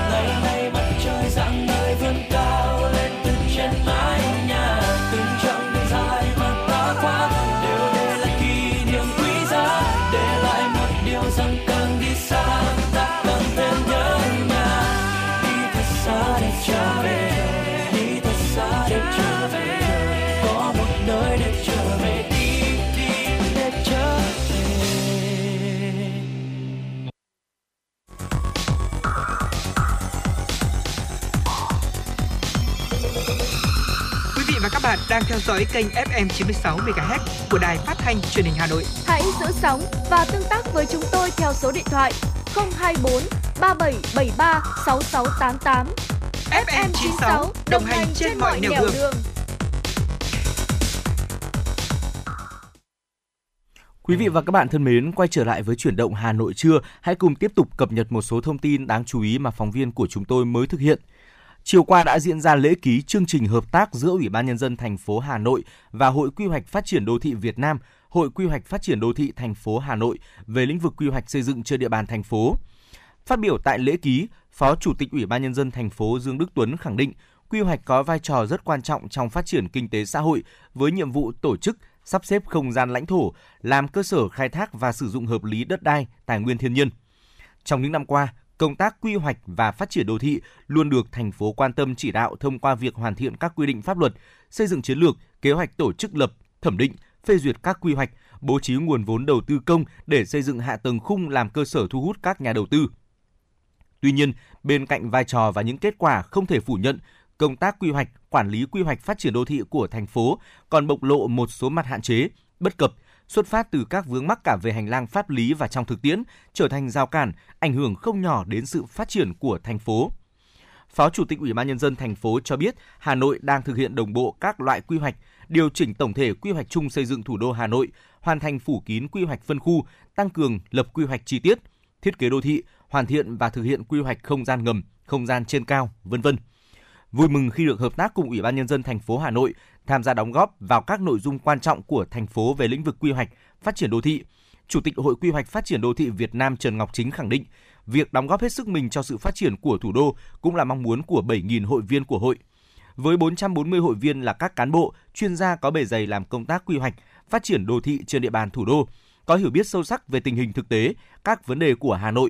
Chủ tịch Hội Quy hoạch Phát triển đô thị thành phố Hà Nội Tô Anh Tuấn cho biết, đóng góp cho công tác quy hoạch xây dựng thủ đô không chỉ là trách nhiệm mà còn là tình cảm sâu nặng với Hà Nội. Hội sẽ tham gia tích cực, chủ động hơn để cùng giải quyết các nội dung thành phố yêu cầu. Kính thưa quý vị và các bạn, trước diễn biến phức tạp của tình hình dịch bệnh COVID-19 trong những ngày gần đây, với số lượng mắc mới ngoài cộng đồng tiếp tục tăng cao, Ủy ban nhân dân thành phố Hà Nội vừa ban hành văn bản số 4358 ngày mùng 5 tháng 12 năm 2021 về việc triển khai các biện pháp phòng chống dịch COVID-19 theo phương châm 4 tại chỗ. Cụ thể, Ủy ban nhân dân thành phố đề nghị Ủy ban nhân dân các quận huyện thị xã chỉ đạo các lực lượng các chức năng trên địa bàn khẩn trương triển khai trạm y tế lưu động để thu dung, cách ly, quản lý, theo dõi, điều trị người nhiễm COVID-19 tại nhà và tại các cơ sở thu dung của quận huyện thị xã, thực hiện theo hướng dẫn của thành phố và Bộ, Bộ Y tế. Các địa phương cũng thành lập tổ hỗ trợ theo dõi người nhiễm COVID-19 tại nhà để hỗ trợ các trạm y tế lưu động gồm các lực lượng tình nguyện của phụ nữ, đoàn thanh niên, sinh viên, giáo viên thực hiện nhiệm vụ tiếp nhận thông tin từ người nhiễm COVID-19 tại nhà theo quy định, lấy mẫu xét nghiệm, hướng dẫn các biện pháp thực hiện cách ly tại nhà, ghi chép các thông tin nhận được từ người cách ly tại nhà, thông báo ngay cho cán bộ y tế của trạm y tế lưu động và các nhiệm vụ khác được giao. Được hưởng các chế độ phòng chống dịch theo quy định từ nguồn ngân sách địa phương theo phương châm 4 tại chỗ. Trung tâm y tế các quận huyện thị xã chịu trách nhiệm tập huấn, hướng dẫn cho tổ hỗ trợ theo dõi người nhiễm COVID-19 tại nhà để theo dõi sức khỏe cho người nhiễm COVID-19 tại nhà. Sở Y tế phân công các bệnh viện trên địa bàn thành phố chịu trách nhiệm hướng dẫn chuyên môn cho các trạm y tế lưu động.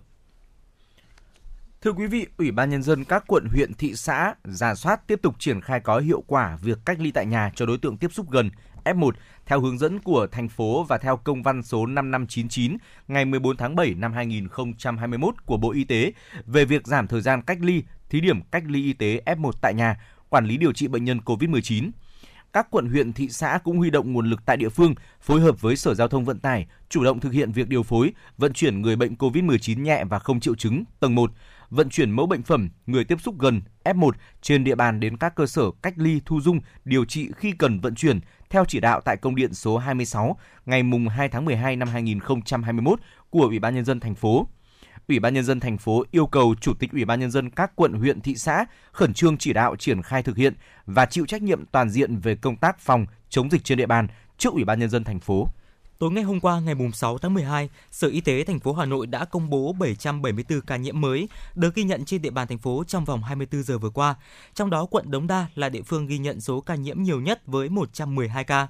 Cũng trong tối ngày 6 tháng 12, Ban chỉ đạo phòng chống dịch COVID-19 quận Đống Đa đã phát đi thông báo tìm người trên địa bàn thành phố đã đi đến chợ Kim Liên, phường Kim Liên, quận Đống Đa, thành phố Hà Nội kể từ ngày 25 tháng 11 đến ngày 1 tháng 12. Trước đó tại chợ này đã phát hiện ca dương tính với virus SARS-CoV-2.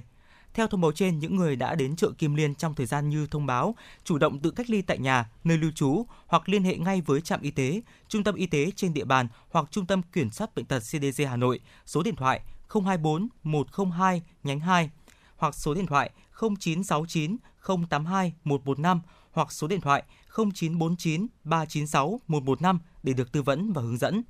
Tất cả người dân trên địa bàn thành phố Hà Nội khi có một trong những các biểu hiện như ho, sốt, đau họng, khó thở, đau người, mệt mỏi, ớn lạnh, giảm hoặc mất vị giác hoặc khiếu giác cần liên hệ với trạm y tế phường xã nơi lưu trú để được hướng dẫn và làm xét nghiệm virus SARS-CoV-2 miễn phí nhằm phát hiện sớm nguy cơ mắc bệnh COVID-19.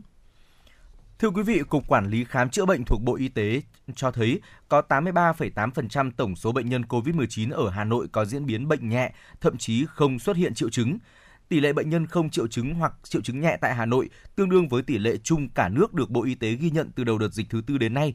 Tuy nhiên, số ca COVID-19 trên địa bàn liên tục tăng cao những ngày gần đây. Từ ngày 30 tháng 11 đến nay, mỗi ngày số ca đều vượt 400. Giám đốc Sở Y tế Trần Thị Nhị Hà cho biết, trong tình huống dịch diễn biến phức tạp, thành phố lên phương án huy động hệ thống y tế tư nhân, bác sĩ nghỉ hưu, học sinh sinh viên ngành y và cả nhân lực các bệnh viện trung ương tham gia chống dịch. Quý vị và các bạn thân mến, còn bây giờ hãy cùng Quang Minh và Trọng Cương thư giãn với một ca khúc, ca khúc chậm lại một phút qua giọng ca của nữ ca sĩ Văn Mai Hương.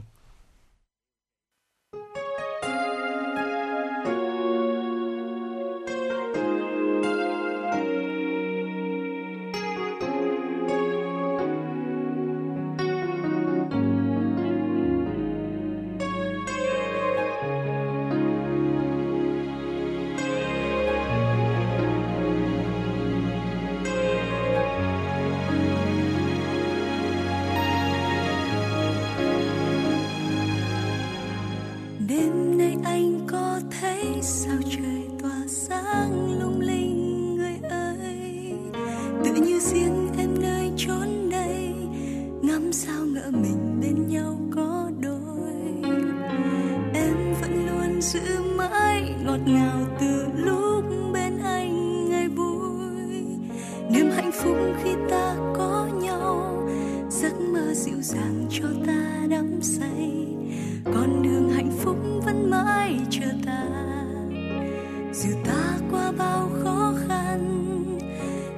Nhìn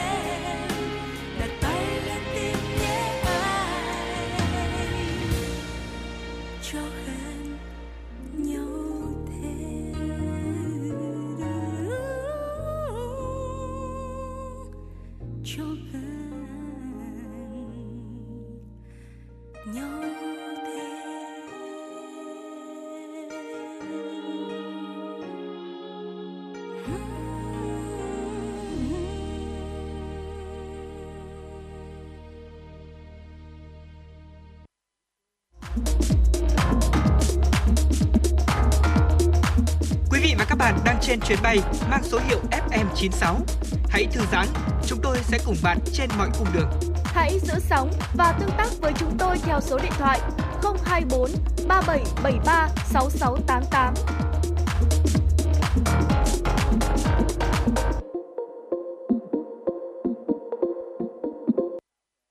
Quý vị và các bạn đã quay trở lại với chuyển động Hà Nội trưa và ngay sau đây là những tin tức đáng chú ý.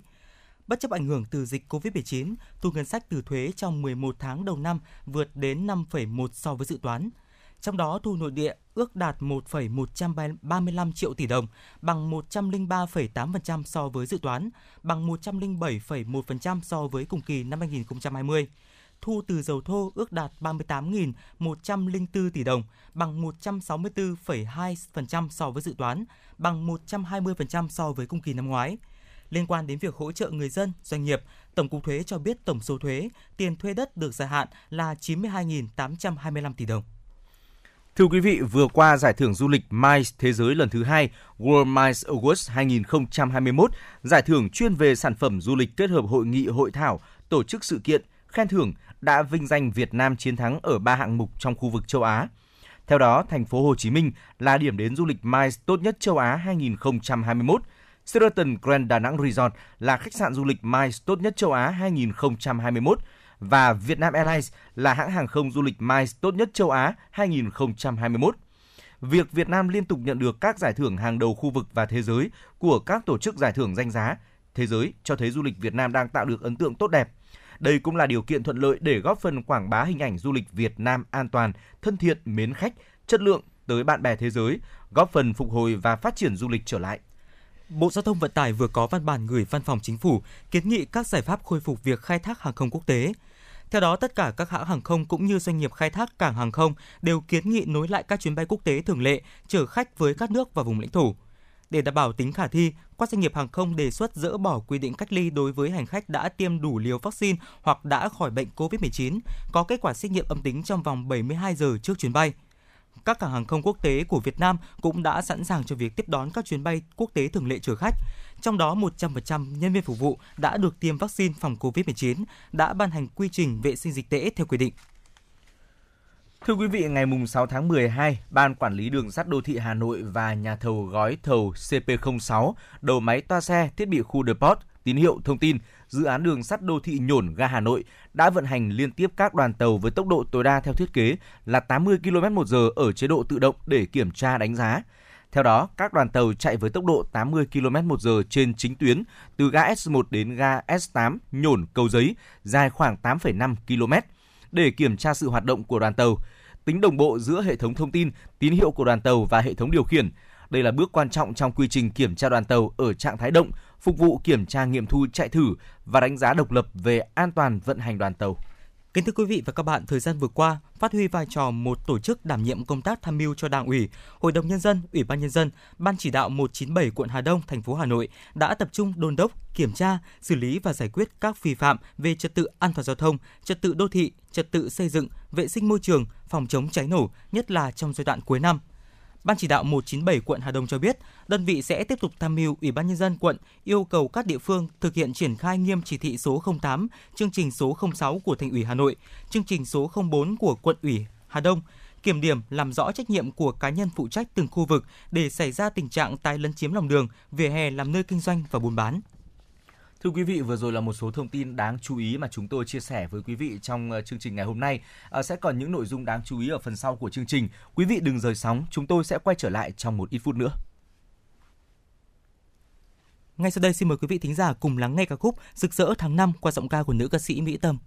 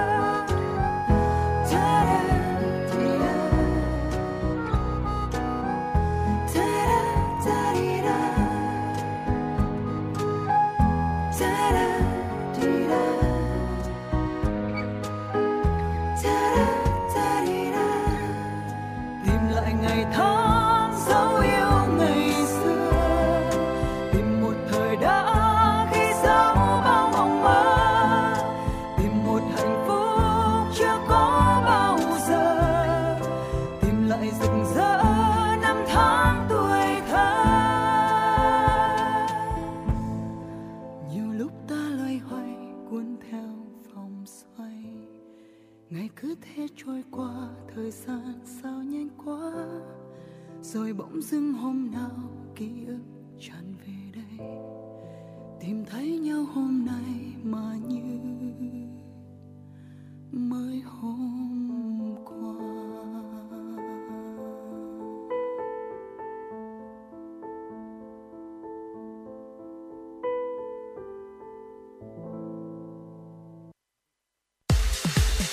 Quý vị và các bạn đang trên chuyến bay mang số hiệu FM96. Hãy thư giãn, chúng tôi sẽ cùng bạn trên mọi cung đường. Hãy giữ sóng và tương tác với chúng tôi theo số điện thoại 024 3773 6688. Kính thưa quý vị và các bạn, mục tiêu của giáo dục trong nhà trường là nhằm giúp học sinh phát triển khả năng vốn có của bản thân, hình thành tính cách và thói quen, phát triển hài hòa về thể chất và tinh thần. Làm tốt điều này sẽ giúp các em trở thành người học tích cực, tự tin, có ý thức lựa chọn nghề nghiệp và học tập suốt đời, có những phẩm chất tốt đẹp và năng lực cần thiết để trở thành người công dân có trách nhiệm, người lao động cần cù, có tri thức và sáng tạo. Để đạt được mục đích đề ra, vai trò của giáo viên là vô cùng quan trọng. Người giáo viên chủ nhiệm đòi hỏi có tài năng, năng lực mới dám nhận được vai trò của mình. Hiện có hai xu hướng giáo dục đối lập nhau vẫn tồn tại trong các nhà trường được giáo viên áp dụng đó là mềm mỏng và cứng rắn. Phương pháp nào mới thực sự mang lại hiệu quả tích cực đối với các em học sinh đây? Ngay bây giờ, xin mời quý vị thính giả cùng đến với cuộc trò chuyện của MC Thu Minh cùng các vị khách mời của Truyền động Hà Nội ờ, để cùng chia sẻ xung quanh chủ đề này và chủ đề tọa đàm của chúng tôi ngày hôm nay sẽ cùng ờ, chia sẻ với quý vị về liên quan đến ờ, vấn đề giáo dục. Thưa quý vị và các bạn, là người mẹ thứ hai của trẻ, các thầy cô ai cũng yêu quý học trò của mình và cố gắng gây dựng một mối quan hệ gần gũi thân thiết với các con để các con cảm nhận được sự ấm áp yêu thương trong suốt thời gian ở trường. Nhưng cũng không ít giáo viên có tâm lý e ngại rằng nếu cứ thân mật dễ dãi với học sinh quá thì học sinh sẽ không chấp hành nội quy lớp học dẫn đến ảnh hưởng tới nền nếp và kỷ luật chung của cả trường. Chính vì vậy, rất nhiều giáo viên hiện nay vẫn quan niệm rằng thầy cô phải áp dụng kỷ luật thép thì mới tạo được uy trước học sinh, mới rèn rũa học trò vào nền nếp được. Vậy đâu mới là cách thức giáo dục mang lại hiệu quả đối với học sinh mà không khiến cho các con bị tổn thương? Đó cũng là nội dung được chúng tôi bàn đến trong chương trình tọa đàm ngày hôm nay với chủ đề giáo dục tích cực, mềm mỏng hay cứng rắn. Cùng với vị khách mời, xin được trân trọng giới thiệu. Ông Đặng Tự Ân, Giám đốc Quỹ hỗ trợ đổi mới giáo dục. Xin chào các quý vị. Thạc sĩ Đỗ Thị Trang, chuyên gia tâm lý học đường. Xin chào quý vị khán giả. Thạc sĩ Phạm Thị Bích Hồng, giáo viên trường Trung học phổ thông chuyên Hà Nội Amsterdam. Xin chào tất cả quý vị. Thạc sĩ Nguyễn Hải Anh, quản lý dự án Viện MSD. Vâng, xin chào quý vị khán giả. Xin được cảm ơn các vị khách mời đã nhận lời tham gia chương trình của chúng tôi ngày hôm nay. Câu hỏi đầu tiên thì Thu Minh xin được hỏi cô giáo Bích Hồng ạ. À, là một giáo viên nhiều năm đứng trên bục giảng thì chị thấy bản thân mình theo trường phái nào ạ? À, là một người mềm mỏng hay là sẽ cứng rắn trong việc trong phương pháp giáo dục học trò của mình ạ? Dạ vâng ạ. À, là một giáo viên thì nếu mà gọi là một, đối với học sinh của mình thì cái phương pháp mà em đang sử dụng đó là mềm mỏng, linh hoạt nhưng mà có nguyên tắc và có kỷ luật. Đấy, mềm mỏng thì uh, mình thường ừ, sẽ sử dụng cái cách là gì phân tích cho học sinh, à. khuyên nhủ học sinh. Đấy, và linh hoạt uh, lắng nghe học sinh để xem xem là tình huống đấy uh, có cái yếu tố gì tác động đến để học sinh làm như thế không thế tuy nhiên là mình cũng sẽ luôn luôn tuân thủ những cái nguyên tắc của mình là trong cách ứng xử với học sinh thì bao giờ cũng đảm bảo nguyên tắc là yêu thương tôn trọng học sinh và mình xác định là mình với vị thế là dẫn dắt và đồng hành cùng các con cái mục tiêu của các con và giúp các con thể hiện mình tốt nhất và hay hay là mình hay trêu học sinh là các con là cái phiên bản tốt nhất của chính mình chứ không phải là của người khác. À. đấy thì cái đấy là là nguyên tắc của mình. Còn kỷ luật thì thường là mình cũng sẽ ngay từ đầu năm học thì các con cũng sẽ phải xây dựng những cái nguyên tắc. Thế thì cái cái cái cái kỷ luật đấy thì các con đều nắm được và nếu con vi phạm thì con sẽ tuân theo cái cái quỷ kỷ luật đấy. Thì đấy là là là mình chọn phương pháp là mềm mỏng nhưng mà phải có nguyên tắc và phải có kỷ luật Dạ vâng, xin được cảm ơn chị. À, phải có nhu có cương đúng không ạ? Đúng là nghề giáo, nghề chồng người thì là một nghề không hề đơn giản một chút nào, ờ, rất là nhiều thách thức, vừa phải giáo dục các con nắm vững kiến thức, phải đảm bảo chương trình của Bộ Giáo dục, mặt khác thì cũng không được gây áp lực cho học sinh mà phải tạo ra một môi trường vui vẻ để các con hứng thú học tập. À, khi mà các con mắc lỗi thì phải có phương pháp kiểm điểm nhắc nhở phù hợp thế nhưng mà lại không làm tổn thương các con. Quả thật là rất khó đúng không ạ? À, thưa chị trang là một chuyên gia tham gia tham vấn nhiều vấn đề về tâm lý học đường thì chị thấy phụ huynh hiện nay mong muốn các thầy cô giáo sẽ có phương pháp giáo dục như thế nào đối với con em mình ạ? À, phụ huynh ngày nay thì có khác với phụ huynh ngày xưa gì không ạ? Thực ra là cái câu hỏi băn khoăn ờ, của chị đặt ra nó rất là đúng với bối cảnh. Bởi vì cái câu ngày xưa ngày nay là cái câu mà cửa miệng của rất nhiều các phụ huynh à, họ sẽ thường đến phòng tham vấn và nói là ngày xưa sao mà bố mẹ dạy chúng tôi dễ thế? Còn ngày nay sao mà trẻ con nó lại khác biệt như vậy? Và rất rất nhiều những cái vấn đề nan đề được đặt ra trong các câu chuyện mà dường như chưa có một cái giải pháp nào đấy cụ thể trong cái cách để bố mẹ hỗ trợ hoặc đồng hành với con trong trưởng thành tâm lý thế thì à, nếu đứng từ góc độ là những phụ huynh ấy, tôi nghĩ là mềm mỏng hay cứng rắn nó chưa chắc là cái mà cái câu trả lời mà họ muốn mà thực sự là cái câu trả lời mà họ muốn ở chỗ là làm thế nào cho con con họ phát triển ừ. và hạnh phúc À, thế thì thường á, bố mẹ 8x, 9x trong thời nay á, thường đến phòng tham vấn và họ hay nói rằng là mong cô dạy và hỗ trợ con tôi nên người hoặc là đảm bảo an toàn cho con tự tin thể hiện tức là những cái cụm từ mà họ nói đến rất là nhiều là con tôi được phải tự tin được dám nói ra những nhận định ừ. hay là được người khác ghi nhận hay là con có thể thoải mái tham gia vào nhóm để nói lên những chính kiến của mình vậy nên là tôi nghĩ là cái mềm mỏng hay cứng rắn nó sẽ nằm ở trong các cái phạm trù và họ ấy, ở, ở đích đến của cha mẹ bây giờ bởi vì cái ờ, thời kỳ của chúng ta cái vấn đề về nhận thức về sức khỏe tinh thần hay là những vấn đề đứng từ tâm thế của đứa trẻ đã được truyền thông và họ có một cách nhìn rất là mở. Cho nên tôi ghi nhận rằng là so với những cái đời đầu mà chúng tôi tham vấn á, thì cha mẹ bây giờ muốn là chúng ta đi theo những phương pháp mềm mỏng. Ừ. bởi vì cái mục tiêu cuối cùng là sự thay đổi của đứa trẻ nhưng mà chúng ta có hơn một cách lựa chọn nếu chúng ta vẫn chọn cái sự cứng rắn thì họ chính họ là người nói lên là em đã từng sử dụng cứng rắn nhưng mà em chỉ cảm ừ. giác như em đi bẻ cái cái cây thôi. Còn cái điều đấy nó không hiệu quả với con của em. Cho nên là họ cũng rất là mong muốn được cái sự phối hợp của giáo viên vẫn là sự mềm mỏng yêu thương đặt mình trong bối cảnh của đứa trẻ lắng nghe và hiểu cái nhận thức của đứa trẻ như chính nó đang hiểu để hỗ trợ bạn ấy thay đổi hoặc là có cái nhìn phù hợp thế và với cái góc nhìn của các mẹ các cha thời điểm ngày nay á thì cái việc đấy nó phù hợp hơn với tâm sinh lý của trẻ em. Khi mà có một cái cuộc khảo sát chúng tôi làm cho hơn 2.000 học sinh trong trường trung học cơ sở thì các con nói rằng là nếu như là cũng một cái vấn đề đấy mà bố mẹ ghi nhận hay là lắng nghe hoặc là đối thoại thì là các bạn ấy cảm thấy là dễ thay đổi hơn dễ quyết định trong lựa chọn hơn. Còn nếu bố mẹ nghiêm khắc thì đứa trẻ sẽ làm lại theo hình thức chống đối. Ừ. và các con chia sẻ rằng là cái việc mà nghiêm khắc nó chỉ phù hợp với lại lúc trẻ nhỏ là những cái chuẩn mực đấy có thể làm nó sợ nhưng đến cái giai đoạn mà đứa trẻ nhận thức hoặc bạn ấy cảm thấy là cái điều nghiêm khắc đấy nó sẽ không đúng nữa mà làm cho ờ, bố và mẹ con cái nó lại tạo ra những cái luồng mâu thuẫn cho nên tôi nghĩ là thực sự ờ, nếu chúng ta nhìn nhận ở trong cái cái xu hướng của xã hội thì cái xu hướng mềm mỏng gọi là lạt mềm thì buộc chặt đang là một cái xu hướng để chúng ta khuyến khích cái sự an toàn và một ngôi trường hạnh phúc đấy ạ. Dạ vâng, tôi thấy hiện nay nhiều bậc phụ huynh hay nhắn nhủ với các thầy cô là uh, thầy cô cứ nghiêm khắc với cháu, cứ mạnh tay vào, uh, có gì thì cứ kỷ luật thật là nặng để cho cháu nên người. Uh, cho nên là thực tế có rất là nhiều giáo viên áp dụng biện pháp rất là cứng rắn, phạt quỳ đứng xó lớp này, phạt bằng nhiều những cái hình thức khiến trẻ tổn thương. Và khi mà báo chí đưa lên thì nhiều giáo viên họ nói là uh, tôi làm thế là do phụ huynh yêu cầu là cứ làm như vậy. Phụ huynh cũng ủng hộ việc là giáo dục cứng rắn và khi những cái bài báo đó được đưa lên dư luận thì nhận được rất là nhiều ý kiến trái chiều. Bên cạnh việc là mọi người phản đối thì cũng có rất nhiều người ủng hộ cách làm đó của giáo viên bởi vì cho rằng đó là cần thiết để học trò nghe lời hơn. À, vậy thưa ông Ân, à, là một nhà quản lý giáo dục lâu năm thì ông có bình luận gì về điều này không ạ? À, chúng ta sử dụng cái phương pháp mềm mỏng hay cứng rắn trong cái giáo dục học sinh thì tôi cũng xin uh nói lại cái quan điểm cá nhân của tôi rất ngắn gọn là muốn trả lời cái câu trả lời, câu hỏi này thì nó tùy thuộc vào cái à, góc độ của mỗi người. Riêng cá nhân tôi thì nói về mục tiêu giáo dục chúng ta phải mềm mỏng mà không thế còn phải là kiên quyết và theo đuổi đến cùng. Đấy, quan điểm tôi thế. Còn tuy nhiên về cái cách làm đấy, cách làm thì nó phải là nó làm phải mềm mỏng nó phải là thân thiện và phải có khoa học. Mà nhất là giáo dục đồng mới bây giờ mà không có khoa học không có một cái lý luận mà nó nó mang tính chất là là là cơ bản nó là nguyên lý mà thì không thể làm giáo dục trong hiện- thời đại ngày nay.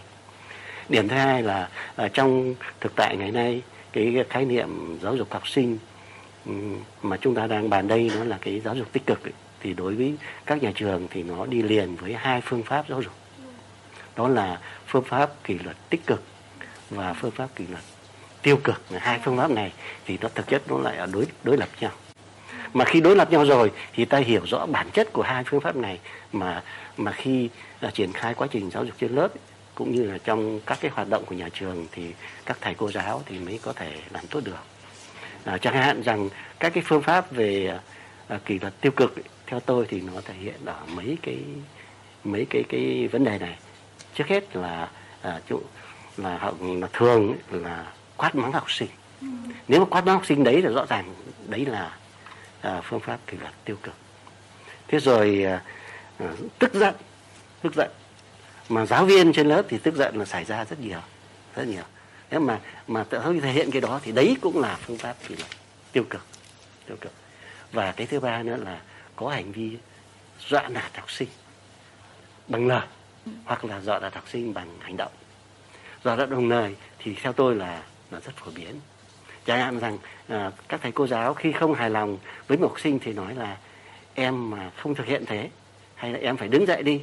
Nếu không thì cô sẽ à, dùng cái, à, dùng cái lời nói này dùng cái động kia. Đấy tức là bằng lời dọa lạt.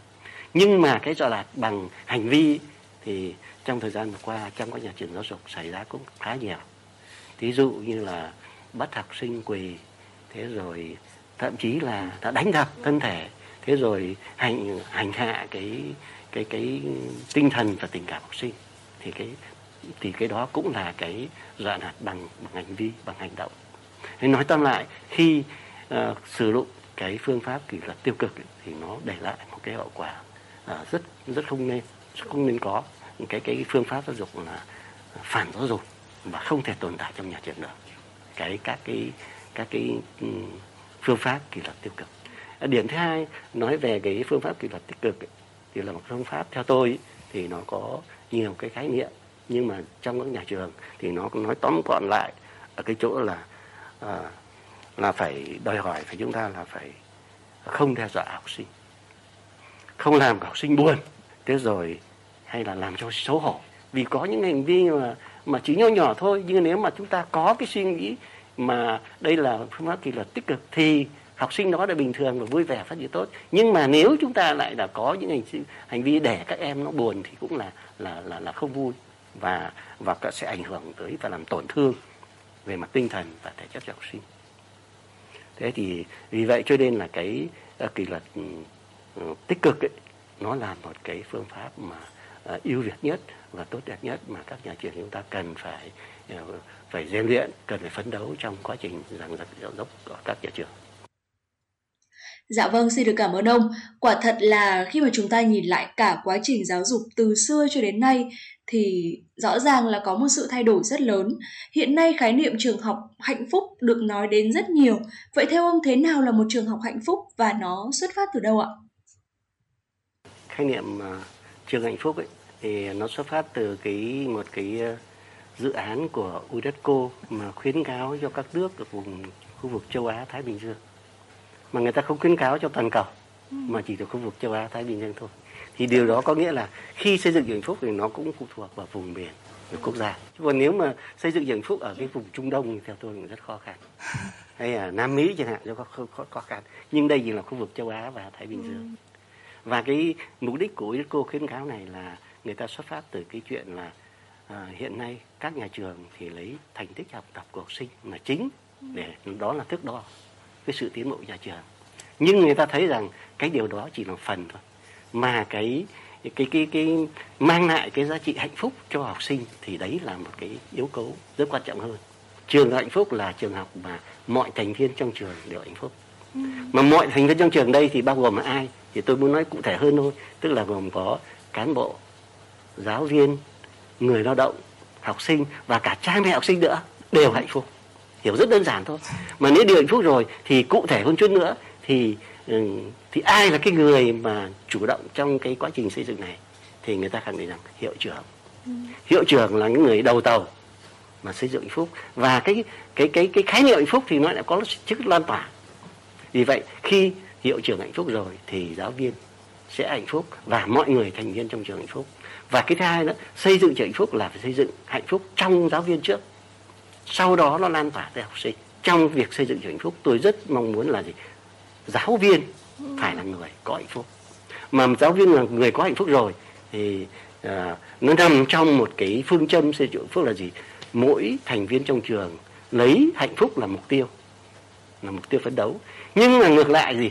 Sau khi có hạnh phúc rồi thì cái hạnh phúc lại đem lại cho mỗi thành viên trong trường và vì vậy người ta nói là hạnh phúc vừa là mục tiêu vừa là chủ thể của những người trong nhà trường Đấy. vì vậy cho nên là khi cái bài giảng của tôi nói về xây dựng hạnh thì tôi tôi chưa đi sâu về phía học sinh mà tôi chỉ đi rất sâu về phía cán bộ quản lý về phía giáo viên là những người anh phải làm sao có có hạnh phúc mà có hạnh phúc thì nó có một cái một cái chung nhất ấy, là phải xây dựng cho mỗi uh, cán bộ giáo viên chúng ta phải có được cái rèn luyện để có được cái tư duy tích cực mà tư duy tích cực nếu có rồi thì nó trở thành lẽ sống. Nó trở thành cái giá sinh sống của mỗi người. Và sau đó muốn có tư duy tích cực thì phải có gì? Có suy nghĩ tích cực. Vì suy nghĩ tích cực nó chỉ là tồn tại trong suốt lát thôi. Nhưng mà nếu lặp đi lặp lại nhiều lần thì nó cho ta cái tư duy tích cực. Và sau khi có hai cái đó rồi thì nó gắn chặt với cái cảm xúc tích cực. Mà khi cảm xúc tích cực thì thực chất đó là, là hạnh phúc. Dạ vâng, xin được cảm ơn những chia sẻ của ông Ân. Qua những chia sẻ vừa rồi thì chúng ta có thể thấy là Mấu chốt của việc xây dựng trường học hạnh phúc là bắt đầu từ tư duy tích cực. À, mọi người trong ngôi trường đó đều cảm thấy hạnh phúc. Tuy nhiên trong quá trình giáo dục học sinh thì có rất là nhiều trường hợp học sinh quậy phá này, gây lỗi rồi vi phạm nội quy trường học, không chú tâm vào học tập, vân vân. Vậy thì theo chị Hồng, nếu như mà học sinh làm sai, mắc lỗi thì chúng ta nên có những cái hình thức nào để áp dụng với các em học sinh trong một trường học hạnh phúc ạ? À, tôi thì tôi quan niệm là uh, như lúc rất là tâm đắc với cả những gì mà mà dì ân vừa chia sẻ. Ừ. tức là nếu mà đứa trẻ mà phải hạnh phúc thì mới muốn đến trường. Và và để một đứa trẻ hạnh phúc thì phải nó phải là một sự thống nhất cả một hệ thống hạnh phúc. Nếu mà hiệu trưởng mà không hạnh phúc thì cũng khó để để để thầy cô ở dưới hạnh phúc. Và thầy cô mà chưa hạnh phúc thì học sinh chưa chắc đã hạnh phúc. Thế nhưng mà đúng là trong cái cái cái thực tế giảng dạy của chúng tôi thì cũng cũng có những lúc mà các các con vi phạm thì mình sẽ phải làm như thế nào? Thế thì có một cái là tôi thường là ngay từ đầu năm ấy, tôi đã cùng các con. Vì cái quan điểm của mình từ đầu là mình xuyên suốt là gì nhỉ? Mình đồng hành và mình hỗ trợ và các con để các con đạt được cái đích của các con. Thế thì ngay từ đầu mình sẽ sẽ cùng các con. Ngay cái buổi đầu tiên của năm học là cái buổi đầu tiên là phải xây dựng các cái mục tiêu. Thế để đạt được mục tiêu này thì chúng ta sẽ cần phải làm cái gì? Thế các con sẽ cùng tôi trao đổi. Thế nếu để làm được những thế này mà khi các bạn đã đặt ra là để đạt được mục tiêu này phải làm như thế này thì khi các bạn không làm thì cái gì sẽ xảy ra? Thì các con sẽ phải thảo luận các hình thức thưởng phạt. Đấy, tự các con sẽ thảo luận. Và sau khi mà tôi cùng các con thống nhất được là gì nhờ? Các cái bước phải làm, các cái mục tiêu, rồi các cái thưởng phạt thì sẽ phải, tất nhiên là sẽ phải có những người giám sát thì là cô giáo với cả các bạn ở trong lớp giám sát giám sát để làm gì để nhắc nhở khi cần. Đấy. Thế thì khi đã tất cả đã thống nhất với cái quy chế thưởng phạt với những cái mục tiêu những cái việc phải làm thì khi các con vi phạm thì chúng đấy không phải là cô phạt con nữa ừ. không phải là cô soi con nữa mà là đây chúng ta đã thỏa thuận thế này thì bây giờ chúng ta thực hiện như thế kia. Tuy nhiên là trong quá trình kỷ luật các con hay là trong quá trình giảng dạy thì thì tôi có một cái nguyên tắc nói chung là thế này này khen thì khen công khai khen trước tập thể lớp. Nhưng nếu mà nhắc nhở thì sẽ cá nhân thì là sẽ nói chuyện riêng với cô. Thế thì tại cái lúc nói chuyện riêng thì bao giờ tôi cũng sẽ phải phân tích với các con. Thứ ừ. nhất phân tích là để các con nói cho tôi là các con biết như thế là sai hay không. Cái thứ hai là tôi sẽ lắng nghe các con là tại sao các con đã biết cái đấy sai mà các con vẫn vi phạm như thế. Thì các con sẽ có quyền chia sẻ tất nhiên cũng sẽ có những nguyên nhân. Và khi các con chia sẻ nguyên nhân đấy thì thì cái linh hoạt của mình là ở chỗ là nguyên nhân nào có thể thông cảm và chấp nhận được. Nguyên nhân nào có thể thông cảm nhưng vẫn phải xử lý và nguyên nhân nào thì là con hoàn toàn sai. Đấy, thì cái đấy là cái linh hoạt của người giáo viên. Thế thế thì khi mà mình phân tích cùng các con như thế thì các con sẽ luôn luôn và và bao giờ mình cũng sẽ phải lắng nghe các con và phân tích để cô với con đi đến cái thống nhất cuối cùng. Kể cả việc là cái này cô thông cảm nhưng mà cô vẫn phải xử lý thì con có đồng ý không? Đấy, thì khi mà hai cô trò thỏa thuận được như thế thì cái việc xử lý là là việc bạn ấy chịu trách nhiệm cho cái hành vi của mình chứ không phải là việc là mình phạt bạn ý hay là mình làm cái gì thì khi đấy là có thể là vui thì bạn ấy không vui đâu. Nhưng mà không bị cảm giác ấm ức không bị cảm giác khó chịu. Dạ vâng à, dù bị nhắc nhở xử phạt thì không ai là thấy vui cả. Thế nhưng mà khi chúng ta có một cái phương pháp xử lý phù hợp hơn thì sẽ giúp cho con em học sinh của mình cảm thấy là được tôn trọng ờ, mình được lắng nghe và cảm xúc đó sẽ mang tính tích cực hơn. Cái đó cũng là động lực để các em không bị lặp lại những cái lỗi lầm đó nữa. Bộ Giáo dục và Đào tạo mới đây thì cũng ban hành thông tư 32 ờ, có quy định liên quan đến biện pháp khen thưởng và kỷ luật học sinh. Và theo chuyên gia tâm lý học đường Đỗ Thu Trang thì quy định thông tư này sẽ có những tác động như thế nào đến các nhà trường ạ? Vâng, cảm ơn chị. Thực ra là thông tư 32 đã ra đời dựa trên đúng là một cái nhu cầu bởi vì xã hội thay đổi. Và như chúng ta đã khẳng định thông tin rằng là khi xã hội đã thay đổi mà chúng ta vẫn giữ những cái quan điểm, những cách làm cũ thì có nghĩa là chúng ta sẽ chỉ uh, duy trì một bộ máy uh, nó giống như là dập khuôn lại là đời trước thì con đã bị uh, kỷ luật bị lớn lên bằng đòn roi thì con như thế này. Và dần dần những cái điều đấy thì uh, có rất nhiều cái công trình họ đã chứng minh rằng là nó làm mất đi cái sự sáng tạo sự phát triển của đứa trẻ. Đấy rồi thì đúng là như chú Ân đã nói là không thể tạo ra một thế hệ hạnh phúc được. Chúng ta đang hướng tới một thế hệ hạnh phúc. Vậy thì thực ra cái thông tư 32 ra đời là rất là phù hợp với cả cái nguyện vọng của các thầy cô giáo những người làm giáo dục họ cũng rất là áp lực chị ạ. Họ cũng không mong muốn là sẽ uh, tạo ra một cái việc là trẻ con thì cảm thấy buồn thù hằn hoặc là nói về thầy cô mà không còn một cái cái tức là sự tôn trọng. Bởi vì đứa trẻ khi nó đã bị phạt đã bị tổn thương thì hầu như nó sẽ không kiểm soát được nhận thức của chính bạn ấy vì trẻ con thì cứ là trẻ con. Và đương nhiên là bạn ấy chỉ nhìn thấy hành vi cô phạt cô làm tổn thương bạn ấy và bạn ấy sẽ muốn những cái hành động khác kích hoạt như là sự trả thù hoặc là cảm thấy là không tôn trọng cô nữa. Và vì vậy cho nên là với cái sự tích cực của thông tư cái sự nhìn nhận như thế thì chúng ta chuyển cái góc nhìn. Thay vì vẫn là mục tiêu của chúng ta thì không đổi ạ. Ừ. mục tiêu của chúng ta là mong muốn những đứa trẻ được hạnh phúc một thế hệ hạnh phúc. Hay là chúng tôi hay nói là điều cuối cùng của một nền giáo dục thành công là những đứa trẻ hạnh phúc và nếu vẫn là giữ mục tiêu đấy thì chỉ có là phương pháp và cách làm của chúng ta khác thôi ạ và phương pháp và cách làm của chúng ta khác thì làm cho ai cũng cảm thấy thoải mái ừ. giáo viên không áp lực học sinh được tiếp nhận điều đấy Vậy nên là tôi nghĩ là cái thông tư khi mà họ chuyển cái góc nhìn đấy vẫn là rất là phù hợp với quan điểm và điều đấy nó khích lệ những cái khả năng của đứa trẻ. Nên là tôi chỉ nghĩ là chúng ta đã làm rất tốt, đưa ra được thông tư 32 và đấy là quá trình vận động chính sách lắng nghe được tâm tư nhưng chúng ta cũng sẽ cần làm sao đấy uh, nghe nhận thức tự làm từ nhận thức và chúng ta linh hoạt không nên áp dụng một cách khuôn mẫu. Dạ vâng, xin được cảm ơn chị. Dạ vâng, câu hỏi cuối cùng thì xin các vị khách mời có thể uh, gửi đến một thông điệp đến với các quý vị thính giả đang theo dõi chương trình ngày hôm nay cũng như là thầy cô giáo, các vị phụ huynh và học sinh về chủ đề ngày hôm nay được không ạ?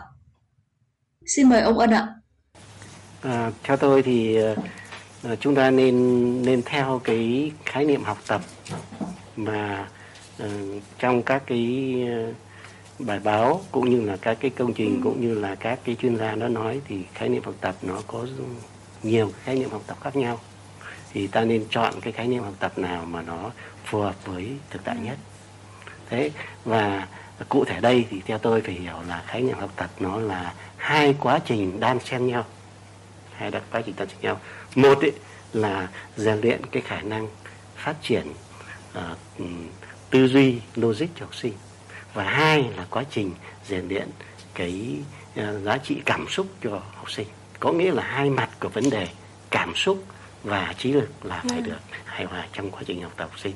Thì theo tôi là nên hiểu khái niệm học tập nó mới hơn và nó hiện đại hơn Dạ vâng, xin mời chị Hồng ạ. Ờ, ở góc độ là giáo viên thì uh, mình xin có một cái lời chia sẻ với các thầy cô. Tức là cũng cũng rất là tâm đắc với cái ý kiến của chú Ân lúc nãy trao đổi thì uh, mình có một cuốn sách mình đã từng đọc đấy là thầy cô hạnh phúc sẽ thay đổi thế gian. Thế thì mình cũng chỉ muốn là truyền lời đến các thầy cô là các thầy cô hãy hạnh phúc. Khi các thầy cô hạnh phúc thì các thầy cô sẽ hiểu thế nào là cảm nhận hạnh phúc. Và cái thầy cô không muốn thì các thầy cô sẽ không bắt học trò của mình muốn thì khi mà các thầy cô hạnh phúc thì các thầy cô muốn làm cho học trò hạnh phúc thì các thầy cô sẽ tìm ra cách. Vâng, à, Thu Minh xin được nghe ý kiến của chị Trang ạ.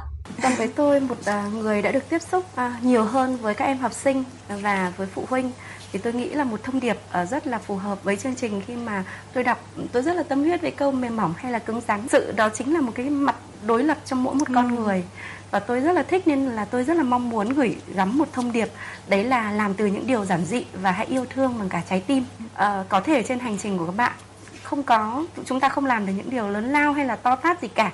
Nhưng từ những cái hành động nhỏ nhỏ, những cái điều rất là giản dị nhưng nó sẽ tạo ra những cái khoảnh khắc, những cái cái dấu ấn hạnh phúc trong quá trình trưởng thành của mỗi một người. Và tôi cần cả xã hội đồng thuận những cái điều như thế để lan tỏa hơn những cái giá trị về kỷ luật tích cực.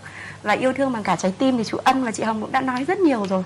Xuất phát từ trái tim ừ, chính là một cái mà chúng ta có thể nghe được xuyên cả tất cả mọi thứ và cảm nhận và chạm đến nhau đấy ạ. Vậy cho nên là tôi nghĩ ờ, nó sẽ phù hợp không chỉ với giáo viên với học sinh với tất cả mọi người và điều đấy sẽ tạo ra những cái yêu thương được lan tỏa. Dạ vâng, à, một lần nữa thì xin cảm ơn những chia sẻ hết sức hữu ích và gần gũi của các vị khách mời dành cho chương trình của chúng tôi ngày hôm nay. Kính thưa quý vị và các bạn, tọa đàm vừa rồi cũng đã kết thúc thời lượng của chuyển động Hà Nội trưa của chúng tôi ngày hôm nay. Tuy nhiên chúng tôi vẫn gặp lại quý vị và các bạn trong khung giờ quen thuộc của chuyển động Hà Nội trưa từ 10 giờ đến 12 giờ. Quý vị và các bạn đừng quên kết nối với chúng tôi qua số điện thoại nóng của chương trình là 024 3773 6688 hoặc fanpage chuyển động Hà Nội FM96. Thưa quý vị, chương trình được thực hiện chịu trách nhiệm sản xuất Phó Tổng Giám đốc Nguyễn Tiến Dũng, chỉ đạo nội dung, biên tập viên Thanh Duyên, thư ký chương trình MC Trọng Khương, Quang Minh cùng kỹ thuật viên Quốc Hoàn thực hiện. Thay cho lời chào kết của chương trình, xin được gửi đến quý vị một giai điệu âm nhạc và chúng tôi xin được nói lời chào tạm biệt và hẹn gặp lại quý vị ở những chương trình lần sau của chúng tôi. Phải chăng em đã yêu ngay từ cái nhìn đầu tiên Phải chăng em đã say ngay từ lúc thấy